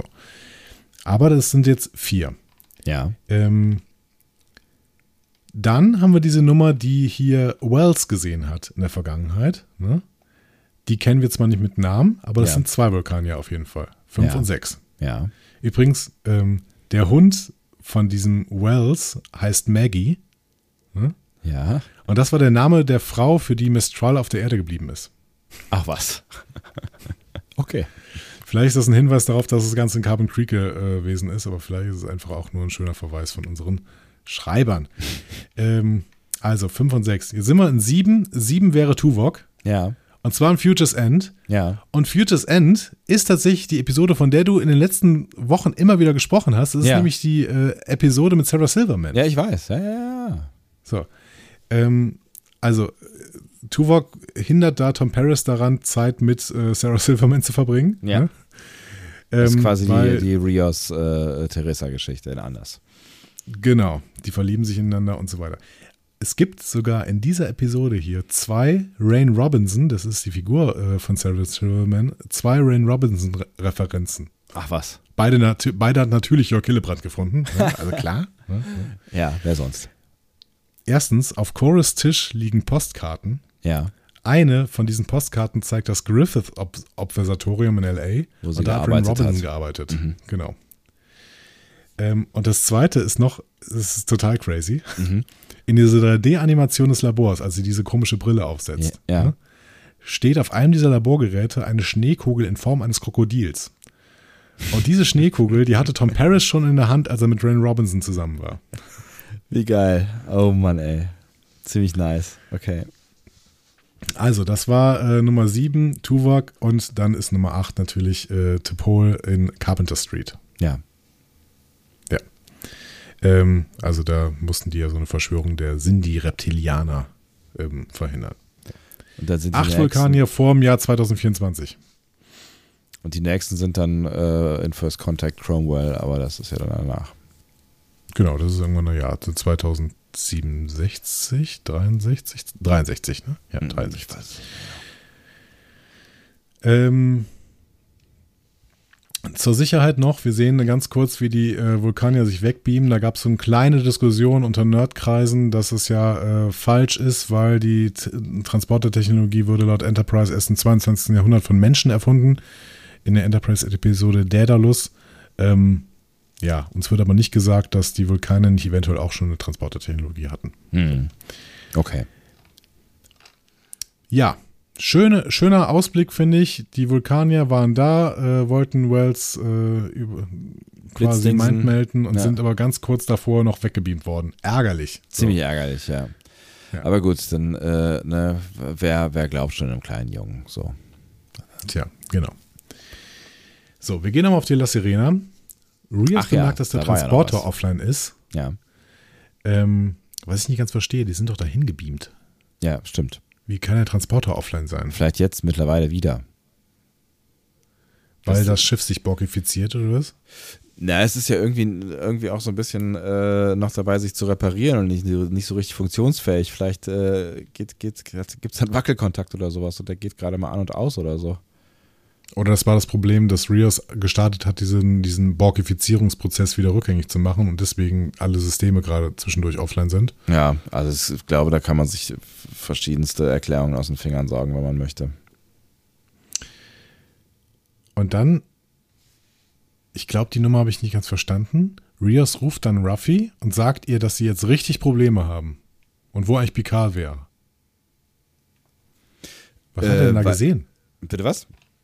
Was hat er da gesehen? Das, das habe ich auch gar nicht so richtig mitbekommen, ehrlich gesagt. Vielleicht tatsächlich die Borgifizierung des Schiffs? Aber er ja, hat ja schon, schon vorher gesehen. Genau, er hat ja schon, die haben ja schon mitbekommen, dass Jurati nochmal da gewesen ist und dann da, also zumindest hat er, haben da Seven und ähm, äh, Ruffy mitbekommen. Rios er sagt in der allerersten Szene, als, als Ricardo da rumläuft und alles anfasst, sagt er, äh, ja, wir müssen hier erst die Borg-Subroutinen rauslöschen. Hm. Stimmt, Ruffy Worauf ihn, so ihn Theresa sehr, sehr seltsam anguckt. Zu Recht? ja. ja, also unklare Szene für mich, was hier gemeint ist, irgendwie. Naja gut, ich meine, auf jeden Fall haben sie ein Problem, wenn sie nicht beamen können. Vielleicht ist es auch einfach das, äh, was er den anderen mitteilen wollte, wobei er es nicht sagt, glaube ich, ne? Nö. Ja. Gut, wir sehen ihn auch nicht mehr in dieser Folge. Vielleicht kommt das ja noch. Ja, könnte sein. Wobei wir Ruffy und äh, Seven noch in dieser Folge sehen. Keine Ahnung. Vielleicht kommt es trotzdem noch. Ähm, Geinen ist jetzt wieder bei Picard. Ja. Ähm, und sie dreht das, was Q an den Menschen so nervig findet, nämlich dieses Stuck in the Past, ja. jetzt ins Positive. Und das ist natürlich ein ganz, ganz wichtiger Moment für Geinen. Ne? Mhm. Ähm, du lebst in der Vergangenheit, bis du sie versöhnen kannst, auch wenn es schmerzhaft ist, weil du dich weiterentwickeln willst. Und das macht die Menschen so mhm. unique im gesamten Universum. Toller Moment, finde ich, oder? Ja. Finde ich auch ganz spannend, vor allen Dingen äh, das ins Positive zu ziehen, ne? aber äh, ist halt immer die Frage des, des Gelingens am Ende. Ne? Also ich glaube schon auch, dass äh, es Individuen dieser Spezies gibt, die ihr Leben lang dafür brauchen. Ähm, ne? Aber ähm, ist schön, das auch als, als, als, als Vorteil äh, hier darzulegen, weil klar, dadurch kannst du dich natürlich irgendwie vielleicht auch nur weiterentwickeln oder auch über dich hinaus entwickeln oder wie auch immer. Ja. Oder auch über deine Vorfahren Frage. hinaus entwickeln. Also ne, es geht ja auch immer darum, besser zu werden in diesem ja, Game irgendwie. Ne? Hm. Das war aber jetzt ein Binsenweisheit, oder? Ja, es geht immer darum, besser zu werden in diesem Game. Nein, nein, also, also, also rein, rein, äh, rein biologisch gesehen geht es ja irgendwie darum, ähm, dass, dass, dass sich immer alles besser entwickelt oder so, so gut entwickelt, äh, dass der Fortbestand der Art gesichert ist. So, ne? also, ja, aber es geht doch hier um die Psychologie eines einzelnen Menschen und nicht um die Menschheit, oder? Wenn, wenn äh, Garnel das so erkennt, oder? Also du ja, lebst in der Vergangenheit, bis du dich versöhnen kannst, auch wenn es schmerzhaft ist. Das ist doch, es geht doch da nicht darum, dass die Menschheit in der Vergangenheit lebt, bis sie sich mit der Vergangenheit versöhnen kann, sondern jeder Mensch, oder? Nee, aber sie sagt das, also sie, sie stellt das ja raus als ein, ähm, einen wichtigen oder einzigartigen Vorteil, die, die Menschen, den Menschen ähm, mitbringen quasi und dann ähm, muss er ja zu irgendwas gut sein, so, ne? Und also auch gesamtgesellschaftlich gesehen muss er dann ja zu irgendwas gut sein. Ansonsten ist es ja nur eine schöne Beschäftigungstherapie für uns Individuen an, an sich, so. Also okay. sie sieht ja einen Vorteil äh, äh, darin, den die Menschen haben in dieser Fähigkeit. Und dann muss er ja irgendeinen Sinn haben, diese, diese, dieser Vorteil. Ja, stimmt. Ja. Stimmt. Die Frage ist, ob Q das irgendwann auch mal so schön sehen kann. Ne? Der, der sieht das ja immer nur als Problem. Ja, es ist, keine Ahnung, es ist ja auch undurchschaubar, was, was Q eigentlich genau jetzt von den Menschen am Ende hält, ne? weil er sie auf der einen Seite halt immer lächerlich macht und auf die Probe stellt, auf der anderen Seite ja auch doch offensichtlich fasziniert ist. Ja, gerade von Picard, ne? Ja. Aber es ist jetzt halt nur noch die Frage, was Q mit der Flucht meinte, die wichtiger sei als die Falle. Ne? Mhm. Absolut. Wissen sie jetzt auch nicht genau weiter, dann sitzen sie so ein bisschen doof rum und Picard sagt, sag mal, wie lang ist denn eigentlich noch bis zum Start? Und Geinen antwortet, ich bin, sensibel, bin sensibel für das Raumzeitkontinuum, ich bin keine Uhr. schöner, wieder ein schöner One-Liner. Ja. ah. ja. So, und dann kommt Wells wieder, der wurde gefeuert. Wahrscheinlich, weil er ein bisschen zu viel über Aliens gesprochen hat. Ja. Ähm, und er rutscht dann so ein bisschen, äh, genau, ja. Ja, nee, I want ich habe hab auch, so, ja. ja. Ich hab auch ein paar Reviews gelesen, dass es eigentlich hätte Fox Mulder sein äh, sollen, der diese Rolle spielt. So. Das, das wäre ähm, natürlich gern, geil gewesen, wenn es David Duchovny gewesen wäre. So. Wobei, wobei Jay Carnes äh, spielt, ähm, ich habe ja schon gesagt, er spielt in 12 Monkeys mit und er spielt ja. in 12 Monkeys wohl auch jemanden, der irgendwie ständig äh, über Aliens redet und äh, Zeitreisen und keine Ahnung so. Also es ist irgendwie äh, alles spannend. Ähm, er rutscht dann ganz kurz in so ein existenzielles Gefühl, so alles war umsonst. Äh, äh, äh. Ja. Und Geinen zieht ihn da wieder raus ähm, und sagt, ja, meine Spezies glaubt an Ebbe und Flut quasi, ne? Mhm. Also, und zwar bildlich gesprochen. Äh, vielleicht war dein Treffen mit den Aliens für irgendwas gut. Zum Beispiel uns jetzt gehen zu lassen. Ja, gut. Dann das, geht halt, ja. Und er freut sich dann auch irgendwie so ein bisschen, ne? Also ähm, irgendwie, finde ich, wirkte er da so ein bisschen glücklicher mit diesem Spruch. Ja, also, keine Ahnung, vielleicht ist es ja auch irgendwie äh, tröstlich ein Stück weit, dass äh, er jetzt quasi eine Rolle spielen kann. Ne? Also eine Rolle, die er nicht hätte spielen können, wenn er diese Erfahrung nicht äh, gemacht hätte. Auf der anderen Seite könnte man natürlich auch sagen, welche Rolle ist das? Also er kann sie befreien äh, aus einem Gefängnis, in das er sie selber gesteckt hat. Also ne, wenn sie ihn nicht gegeben hätte oder er diese Erfahrung nicht gemacht hätte, dann hätten sie sich diesen ganzen Ausflug auch sparen können am Ende so. Ne? Also Tja. Ist, halt so, ist halt so die Frage, ne? Also, ob diese Begegnung mit den Vulkanierinnen jetzt wirklich ähm, so wichtig gewesen ist. Äh. Ja, stimmt natürlich. Dann wären sie einfach nie äh, festgenommen worden. Ja. Naja. Also, ne, das kann er sich natürlich auch sagen, so irgendwie, was ein, was ein Bullshit. Jetzt habe ich hier diese, diese Mission irgendwie, die offensichtlich ja wichtig ist, äh, für, für einen Heimtag aufgehalten. Nur äh, so, ne? Also mein ganzes Leben lang äh, an die Monster im Dunkeln gedacht. Ja. Geinen freut sich jetzt doch in der Zukunft auf Picard zu treffen. Ähm, und als sie das sagt, äh, dass sie es kaum erwarten kann, äh, ihn kennenzulernen, ja. ja. Passiert etwas ganz, ganz Seltsames, was im Internet unterschiedlich ausgelegt worden ist. Ähm, es ist sogar ausgelegt worden an, als Kritik an Whoopi Goldberg. Ich glaube aber, das ist ein bisschen zu konstruiert. Aber ja. ich frage mich trotzdem, warum es passiert. Er antwortet auf Französisch moi aussi. Was ja. ja übersetzt auf Deutsch heißt ich auch. Ja. Was aber auf Englisch übersetzt me too heißt. Und Whoopi Goldberg hatte sich, ähm, als MeToo hochkam im Jahr 2018, kritisch gegenüber der äh, MeToo-Bewegung geäußert. Aha. Also auch ehrlich gesagt so ein bisschen ähm, fies, ja. ähm, dass die äh, Schauspielerinnen, die sich jetzt in MeToo äh, engagieren würden, sich sowieso nur hochgeschlafen hätten, so mehr oder weniger. Was soll sich jetzt irgendwie quasi aufregen, weil sie nicht erfolgreich ja. äh, bla, so, also diese, die Schiene so. Ja. Äh, aber warum sagt er auf Französisch moi aussi? Hat Picard schon mal Französisch gesprochen, außer in Brothers vielleicht? Nee, eigentlich nicht so richtig, ne? Allgemein, warum werden die eigentlich als Franzosen dargestellt? Wir haben uns die ganze Zeit darüber unterhalten, dass auf diesen Pässen République Sieg Française drauf stand. Aber warum denn eigentlich? Warum denn Franzosen? unklar, völlig unklar. Vor allen Dingen, weil ja niemand von denen Französisch spricht, jetzt mal abgesehen von Picard, vielleicht noch ein paar Brocken. Niemand spricht Französisch? Die kommen alle nicht aus Frankreich? Auch laut den Pässen nicht? Ja. Meinst du, das ist noch irgendein Verweis auf irgendwas, was wir noch nicht gecheckt haben? Vielleicht. Ich habe nicht drüber nachgedacht, dass ich jetzt gerade erstmal äh, merke, was es mit Französisch eigentlich auf sich hat, außer dass der Name Picard halt ein französischer Name ist. Ja. Ja, und sie gut, sie sitzen in La Bar, ne, mit dem Raumschiff, aber gut, aber diese. Ähm, ja, aber das spielt ja alles in LA. in LA. Ja. ja.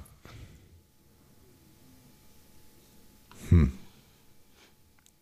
Ja, ist irgendwie alles, alles, alles eher unklar. Und das, das, äh, das Moas haben wir irgendwo eine Lücke. Haben wir irgendwas nicht gecheckt? Die Borg Queen hat sich in das französische Mobilfunknetz eingewählt. Das hat aber mit denen gar nichts zu tun. Talon war auch in L.A. René Picard ist auch in L.A. Die ist ja auch keine Franzosin. Nee. Im Gegenteil, das Chateau Picard steht noch immer leer. Das heißt, René Picard lebt da auch nicht. Ja. Ich verstehe es nicht. Ich weiß es nicht. Nee, es ist tatsächlich irgendwie unklar. Vielleicht haben wir irgendwas übersehen. Schreibt es gerne in die Kommentare, damit wir das checken können. Was, was soll das Fra Frankreich-Game?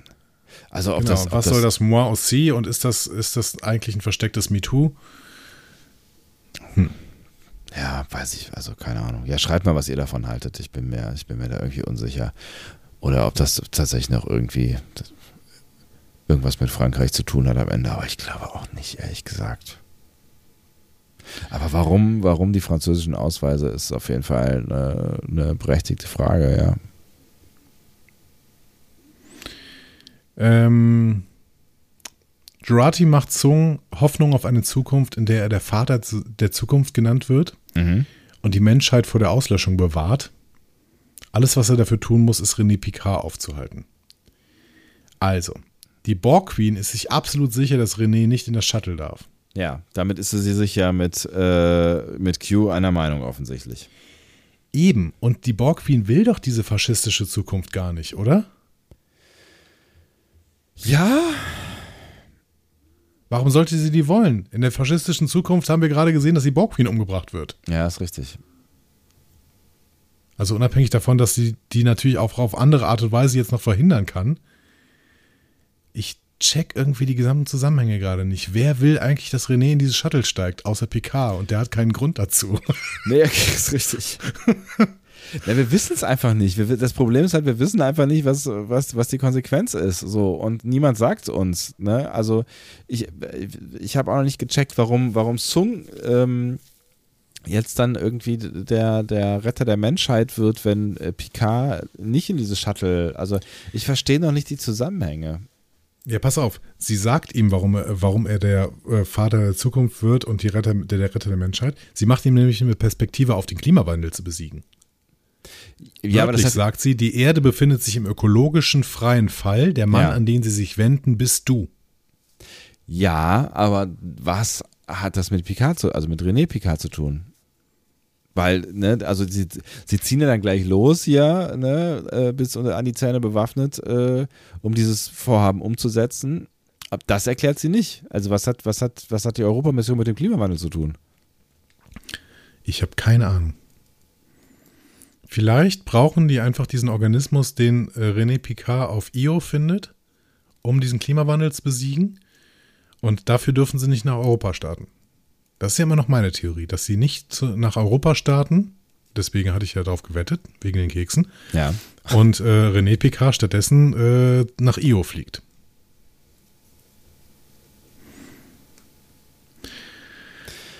Ich weiß es nicht. Aber wir werden ja jetzt offensichtlich äh, einen Kampf um den Start dieses äh, Schiffes erleben. Und nee. wenn wir da. Nein? Nein, werden wir nicht. Ich, ich erzähle es kurz zu Ende. Dann, ja. Habe ich auch erst gedacht, stimmt aber nicht. Okay. Sung äh, willigt auf jeden Fall ein, sie zum Mission Control zu bringen. Die Queen sagt, ja, nee, lass mal erstmal Picard ausschalten. So, Ruffy und Seven finden Picard in Geinens Kneipe. Mhm. Ähm, wie finden die ihn eigentlich? Unklar. Egal. Sie bringen ihn auf jeden Fall auf den neuesten Stand. Äh, und dann beamen sie mit Talons Transporter zur La Sirena, um die zu verteidigen. Ah ähm, ja, genau, stimmt. Ja, ja, stimmt. Ja, du hast recht. Also, erstmal noch äh, in dieser Szene, Geilen verabschiedet sich von Jean-Luc wie damals in Times Arrow 2 mit, diesem, mit diesen beiden übereinander geschlagenen Händen. Ja. Auch eine schöne Spiegelung von damals. Ja. ja. Also aus dieser äh, Episode. Ähm, und ähm, Seven sagt, sie will einen Vorsprung von 400 Jahren bei der Assimilation der Galaxie bekommen. Auch hier wieder unklar, weil vor Best of Both Worlds waren die Borg überhaupt nicht an den Menschen interessiert, sondern nur an der Technologie. Und Picard sagt später, oh, ihre Prioritäten scheinen sich geändert zu haben. Weil die Borg hätten ja sofort die Enterprise assimilieren können, machen sie aber nicht, weil sie nicht an den Menschen interessiert sind. Ja. Ähm, das heißt, auch hier ist über. Ich finde, die Motivation der Borg Queen ist völlig unklar. Vielleicht will die gar nicht die Menschheit assimilieren. Vielleicht haben die da alle, alle nur Angst vor, aber die Borg Queen hat das ja noch nie gesagt. Vielleicht will die ja wirklich nur Gerati. Um dann zurückzukehren in die andere Timeline und da Böses zu tun um da Böses zu tun oder da in die Föderation aufgenommen zu werden. Weil das will sie ja, das sagt sie ja, zumindest in der anderen Timeline. Ja, Warum, da. weiß ich noch nicht. Nee. also es sind, es sind wirklich haufenweise Warums äh, auch nach dieser Folge offen. Ja, wir gehen gleich nochmal durch. Äh, letzte Szene, Jurati ja. bringt Zung ähm, dazu, eine Privatarmee aufzustellen, um die La Sirena einzunehmen. Es kommen einige schwer bewaffnete Söldner von Spearhead Operations. Wie gesagt, eine Söldnertruppe aus 12 Monkeys eigentlich, ne? die Spearhead. Äh, und wie ich jetzt erfahren habe, übrigens auch ein MacGyver. Was?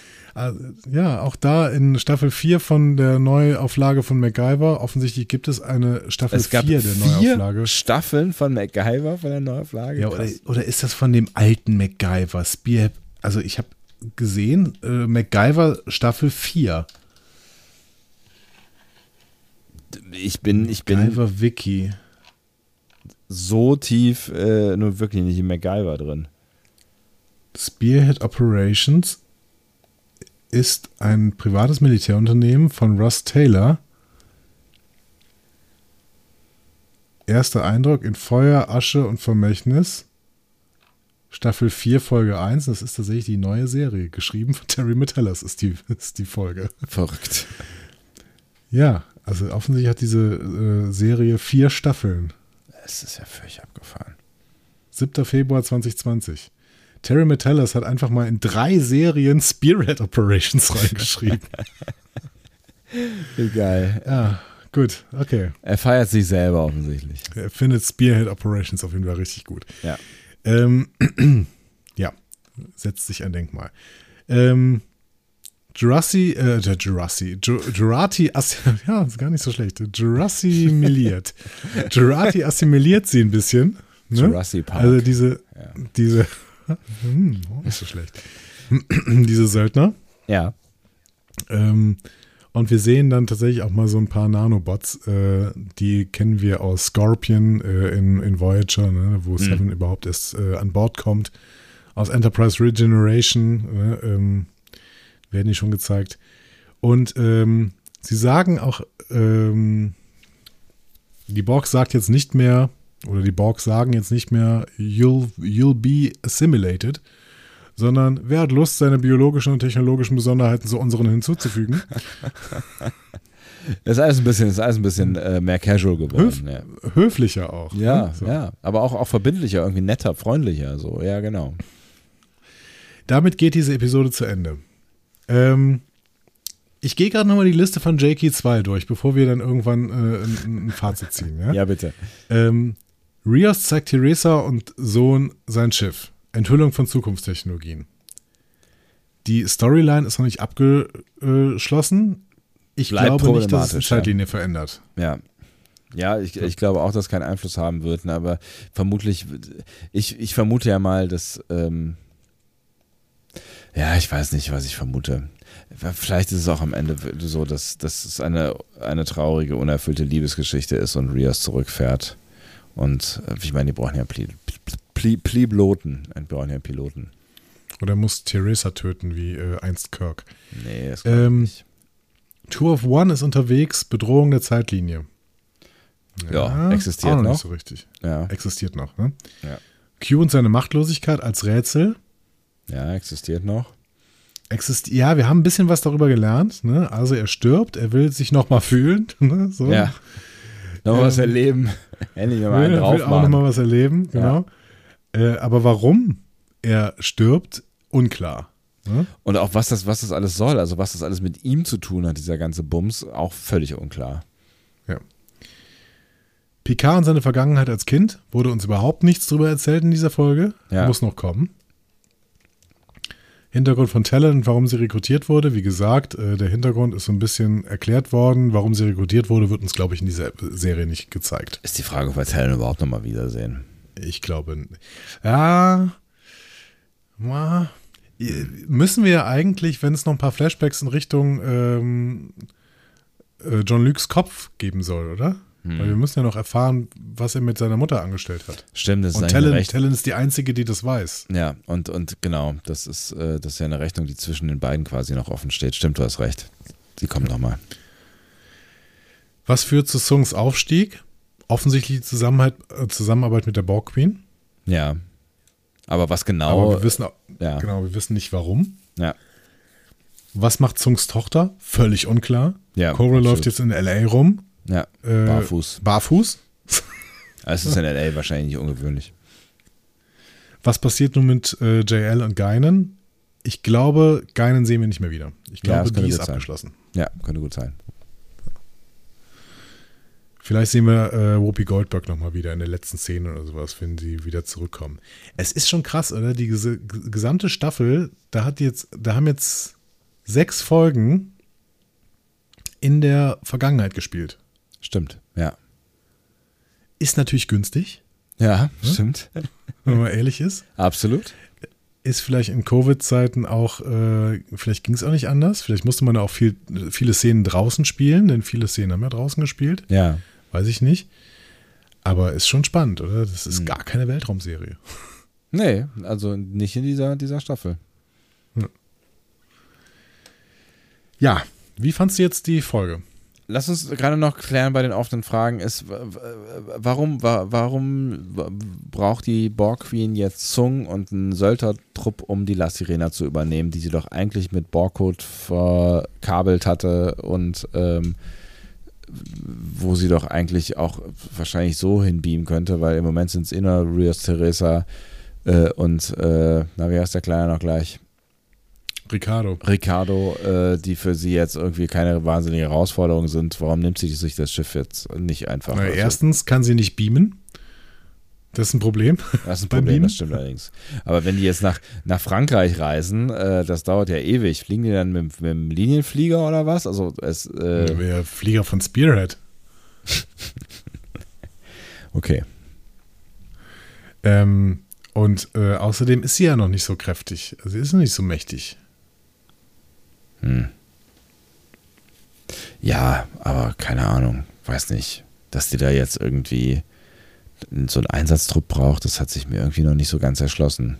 Aber vielleicht kriegen wir das ja noch ein bisschen besser erklärt. Vielleicht wollte sie dann auch, dass man so, so ein bisschen rumassimilieren kann. er wollte einfach mal ein bisschen rumassimilieren. Hm, rumassimilieren. ja, hm. Nee, ich weiß es nicht. Ich weiß auch überhaupt noch nicht, wie es weitergehen soll. Aber ich meine, wir haben ja so ein paar Spekulationen losgelassen. Stimmt, aber es ist so, es ist faszinierend. Wir sind jetzt wieder eine Folge weiter und wissen immer noch genauso viel wie beim letzten Mal gefühlt. Also, na klar, so hier und da sind wir so ein Stückchen vorwärts gekommen. Aber dafür, dass so viel passiert ist in dieser Folge, äh, ist erstaunlich, wie viele Fragezeichen nach wie vor offen sind, wenn nicht noch neue hinzugekommen sind. Ich habe mittlerweile das Gefühl, das meiste kann man irgendwie rund abbinden. Was ich noch nicht so richtig verstehe, ist, wie wir es schaffen sollen, in zwei Staffeln das vor allen Dingen mit René Picard noch ein bisschen zu lösen. Also, ob die jetzt starten soll oder nicht, das muss uns ja auch erstmal erklärt werden, warum die jetzt starten soll oder nicht. Und vielleicht müssen wir ja eigentlich sogar noch die IO-Mission sehen. Wobei, das, dafür haben wir definitiv keine Zeit mehr, das werden wir nicht mehr sehen. Äh, das heißt, kann uns nur erzählt werden, dass sie deswegen jetzt nach Io fliegen kann, wenn meine ähm, Prognose stimmt. Aber ähm, ja, ich glaube, keine Ahnung. Prognose stimmt. Ich glaube ja nach wie vor, dass sie, dass sie starten wird und ähm, dass, dass damit auch irgendwie die andere Zeitlinie zusammenhängt. Aber es ist halt die Frage, wie die kann doch jetzt schon nicht mehr starten im Endeffekt. Die Polizei weiß Bescheid, äh, dass da irgendwas schief läuft. Picard will sie dran hindern und Spearhead will äh, sie dran hindern. Gerati will nicht, dass sie fliegt. Zung will nicht, dass sie fliegt. Q will nicht, dass sie fliegt. Der will überhaupt keiner mehr, dass sie fliegt. Aber davon weiß also von äh, die Polizei weiß da gar nicht so viel. Der, der, wie gesagt, der Wells, also weiß nicht, ob der da jetzt irgendwie, der wurde ja nicht mehr so richtig ernst genommen und ist rausgeworfen worden. Ob das jetzt irgendwie ein Gewicht hat, I don't know. Ich, ja, gut, aber das hatten wir schon, dass ich nicht glaube. Genau. Ähm, Zieh mal ein Fazit. Also, äh, trotz, trotz dieser ganzen Fragezeichen ähm, fand ich die, äh, also das heißt trotz, also das widerspricht sich ja gar nicht, ne? Ähm, ich fand die, fand die äh, Folge ziemlich gut, weil sie ziemlich dicht war und ähm, vor allen Dingen ziemlich viele coole Dialoge hatte, äh, wie ich finde. Ähm, also ich fand, ich fand die ganze Geschichte mit Wells und Picard irgendwie und, und äh, äh, das, Geinen äh, echt ganz nice so. Und es war ja auch viel, viel Dialog. Ich mochte Picard in der, in der Rolle oder in, in der Situation eigentlich echt ziemlich äh, gerne, äh, wie er da so irgendwie auch in der, so ein bisschen in der äh, intellektuellen Oberhand äh, agiert mhm. hat. Das fand ich irgendwie cool. Unsere äh, heißgeliebten Gaststars, äh, finde ich, hatten äh, beide sehr, sehr coole Auftritte. Also auch wenn mich das, was Q ähm, äh, gesagt hat, jetzt nicht wirklich weitergebracht hat. Klingt halt irgendwie immer geil, wenn er diese, diese rätselhaften Monologe hält und überhaupt die Szene mit Geinen fand ich irgendwie auch ziemlich cool. Also ich habe hab eigentlich alles daran gemocht, äh, dass er mhm. aufgetaucht ist. Ich fand auch äh, ähm, Sung irgendwie echt ganz, äh, ganz cool äh, oder diesen, diesen, dieses Aufeinandertreffen mit der äh, Borg Queen und ich mag irgendwie auch den, den Story-Strang echt ganz äh, gerne. Ich bin mal gespannt, wo der uns noch hinführt und ob der irgendwie äh, uns auch was über die, die nachfolgenden Songs noch mitgibt. Ähm, also ob das irgendeine Bedeutung hat, was da, was da so passiert. Ähm, Nee, so unterm Strich, äh, das war, das war eine ziemlich vor und äh, was, was man auf jeden Fall festhalten sollte, äh, finde ich, äh, dass, dass Ruffy und Seven hier wirklich nochmal eine Rolle gespielt haben. Also das hat ja schon angefangen in der letzten Folge so ein bisschen, aber jetzt durften sie echt nochmal was tun und vor allen Dingen miteinander reden und äh, die Dialoge, die waren irgendwie, die haben so auch die, sogar die Personen weitergebracht. Also Seven wurde wieder ein bisschen entwickelt, Ruffy wurde ja, doch, durchaus ordentlich entwickelt, ne? also so diese Sache mit der Manipulation, die hatten wir irgendwie so mhm. noch nicht so richtig auf dem Schirm, äh, offensichtlich, ja. Ne? Und das wird uns hier irgendwie plausibel äh, erzählt und ähm, also ich finde, es ist, es ist, ähm, da ist wirklich viel passiert. Die Episode war sehr dicht, sie hatte sehr viele äh, schöne Dialoge, war sehr schnell, aber ist natürlich auch wieder so eine, so eine Zwischennummer irgendwie, ne? Da sind wir bei der, bei der Binge-Geschichte.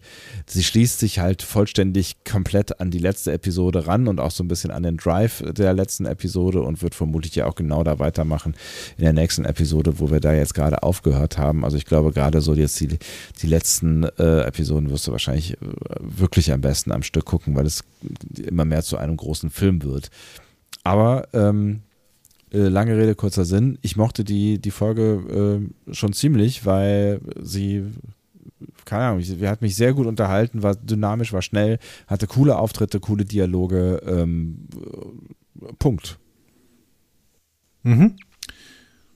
Ja, äh, ich, ich, gebe dir ganz viel recht. Ich würde vielleicht noch ein bisschen rausstellen, wie gut John Delancey in dieser Folge war. Ja. Ähm, und wie sehr ich dann fast schon mich geärgert habe, dass Q nicht wirklich die ganze Zeit im Mittelpunkt neben Picard gestanden hat. Weil äh, ähm, das fände ich in Teilen wirklich das interessantere Duell gewesen, wobei sich dann natürlich auch abnutzen kann, weiß ich nicht. Ja. Aber dieses, dieses Treffen zwischen Q und äh, Geinen, also der, der Geinen von Ito Agayer hier, ja. ähm, richtig, richtig geil. Hat mir, hat mir super gut gefallen und John Delancey bei allem äh, ja, bei allem leichten Hohn, das wir über ihn ausgeschüttet ja. haben, von wegen äh, ähm, Segeln und sowas. Ja, ja. Der ist schon ein überragender Schauspieler und ich fand's ganz, ganz toll, was der mit Mimik und Gestik hier gemacht hat und wie sehr der plötzlich so einen gebrochenen Q spielen kann, der irgendwie trotzdem noch hochnäsig ist und ganz viel Q mit sich bringt, also charakterlich, aber trotzdem dann irgendwann dieses Gebrochene zeigt, ähm, hat mir sehr, sehr, sehr gut gefallen. Ja. Ja, es ist ähm, gut, dass du das nochmal unterstreichst. Ich finde, ne, ich, ich habe auch wirklich diese Szene sehr genossen. So, und ich finde es auch wirklich bemerkenswert, weil ähm, er spielt sich ja nicht selber, ne? Also das merkst du halt, wenn er auf der Bühne steht, was so ein bisschen enttäuschend nee, ist, nicht, ne? Genau, ja. Dann ist, dann ist halt, da ist halt nichts von Q zu spüren. Das ist irgendwie ein netter Typ, der irgendwie was übers Segeln erzählt, äh, ohne Hohn. Ähm, aber ich finde ich es auch so krass, wie der, wie der das anknipsen kann, wie der, wie der, wie du in jeder Faser merkst, dass, dass der gerade Q spielt und selbst wenn er nicht mehr die Q-Fähigkeiten hat, ne, er zu 100% in jeder Sekunde einfach Q ist. Ähm, das fand ich auch wirklich, ähm, wirklich toll, ja. Ja, und dann gibt es noch diese schönen Brent Spiner-Momente, der einfach auch ein ziemlich guter Schauspieler ja. ist. Das, das, war mir ehrlich gesagt nie so hundertprozentig klar, aber das ist toll, was der hier macht. Ja. Der auch wieder zusammenbricht und dementsprechend reiht er sich ein in eine Riege von äh, Leuten, die wir aus der ersten Staffel ja kennen, die auch alle extrem gut schauspielern können. Ich meine, äh, Alison Pill ist, ist äh, wirklich überragend. Ja. Ähm, äh, bei Ruffy, ich habe gerade Michelle Hurt, genau, bei ja. Michelle Hurt bin ich mir immer noch nicht so ganz äh, sicher irgendwie, weil ja. ich teilweise ihre Mimik nicht so hundertprozentig verstehe. Das, äh, da kann man sich aber wahrscheinlich auch dran gewöhnen. Aber ich finde es grundsätzlich einen überragenden Cast, der hier einfach auch mal in dieser, in dieser sehr, sehr ruhigen Episode, es gab ja im Prinzip nur eine Action-Szene mit dieser, in diesem kurzen äh, Innenhof-Dings, ja ähm, in einer sehr, sehr ruhigen Episode, in der ganz, ganz viel geredet wurde, konnte dieser Cast nochmal richtig, richtig gut arbeiten. Jake Carnes ist da gut äh, reingekommen als, als Wells. Ja.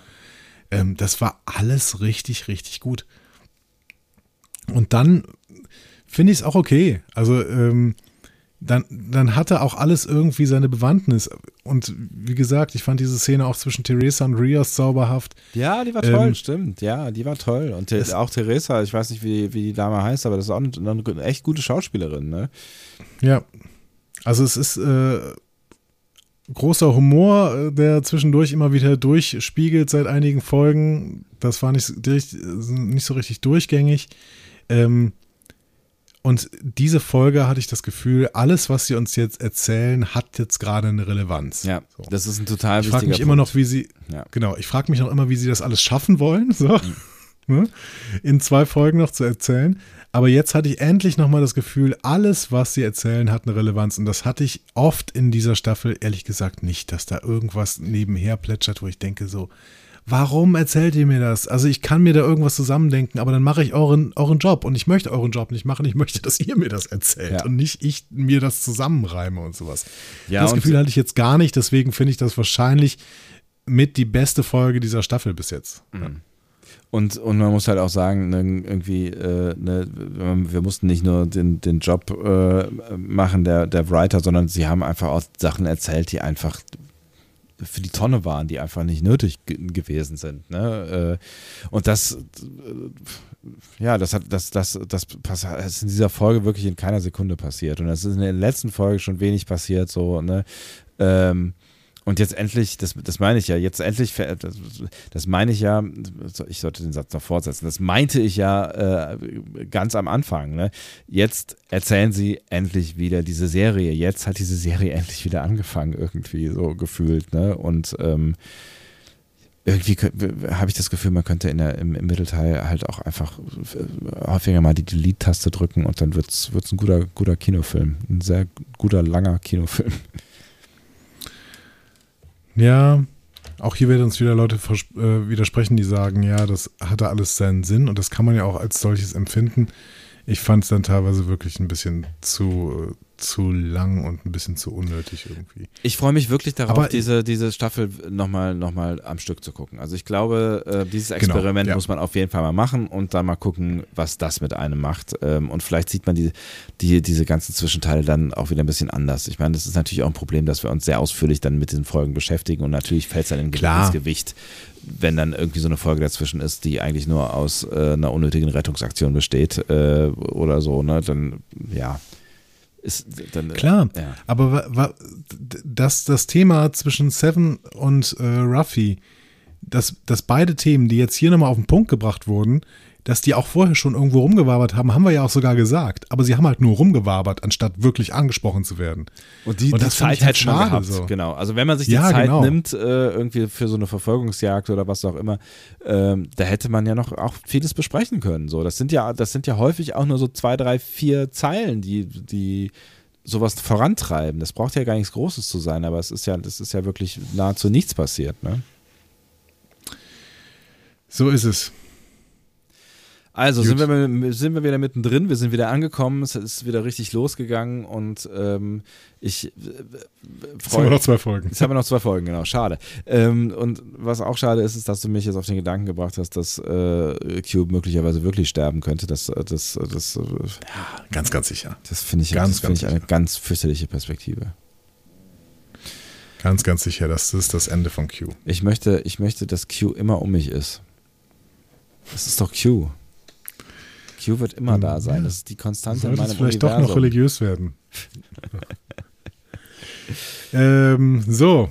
Ach. Wir haben so viele Ansatzpunkte geliefert. Wenn ihr jetzt nicht mal die Kommentare vollhaut, dann äh, weiß ich auch nicht. So. Ja, ja. Ähm, und ähm, es gibt kaum noch Anlass, ja. Komm, Haus raus. Äh, bitte. Diskussionen zu folgen findet ihr auf discoverypanel.de oder sprecht eine Nachricht auf den Discovery Panel Anrufbeantworter unter 02291 ukta uk 2. Unter der 02291 ukta uk 2 erreicht ihr uns auch per WhatsApp. Außerdem gibt es uns auch bei Instagram unter Discovery Panel, bei Twitter unter Panel Discovery und bei Facebook unter Discovery Podcast. Wir freuen uns über eure Nachrichten und über eure Kommentare. Jo, das hat er jetzt schon geübt und das macht er ziemlich gut und wir freuen uns, wenn er da so weitermacht, weil äh, ne, Anja hat es gesagt, wenn, äh, wenn, wenn, wenn, wenn dann, wenn nicht jetzt, es gibt so unendlich viel zu besprechen. Und jetzt haben wir auch endlich mal wieder Zeit, äh, weil ähm, jetzt müssen wir ja warten und warten und warten. Schade eigentlich. Das hat mir ganz gut gefallen in den letzten Wochen, dass ich dann immer sofort, wenn wir gepodcastet äh, haben, danach die nächste Folge gucken konnte. Also Bastian, weißt du, was jetzt in zwei Minuten, was ich in zwei Minuten mal deutlich sagen kann?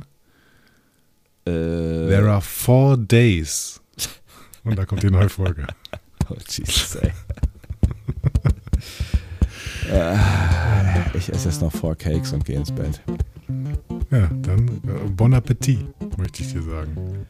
Äh, toi aussi. Äh, was hat er gesagt? Moi aussi. Moi aussi. Au revoir. Au revoir.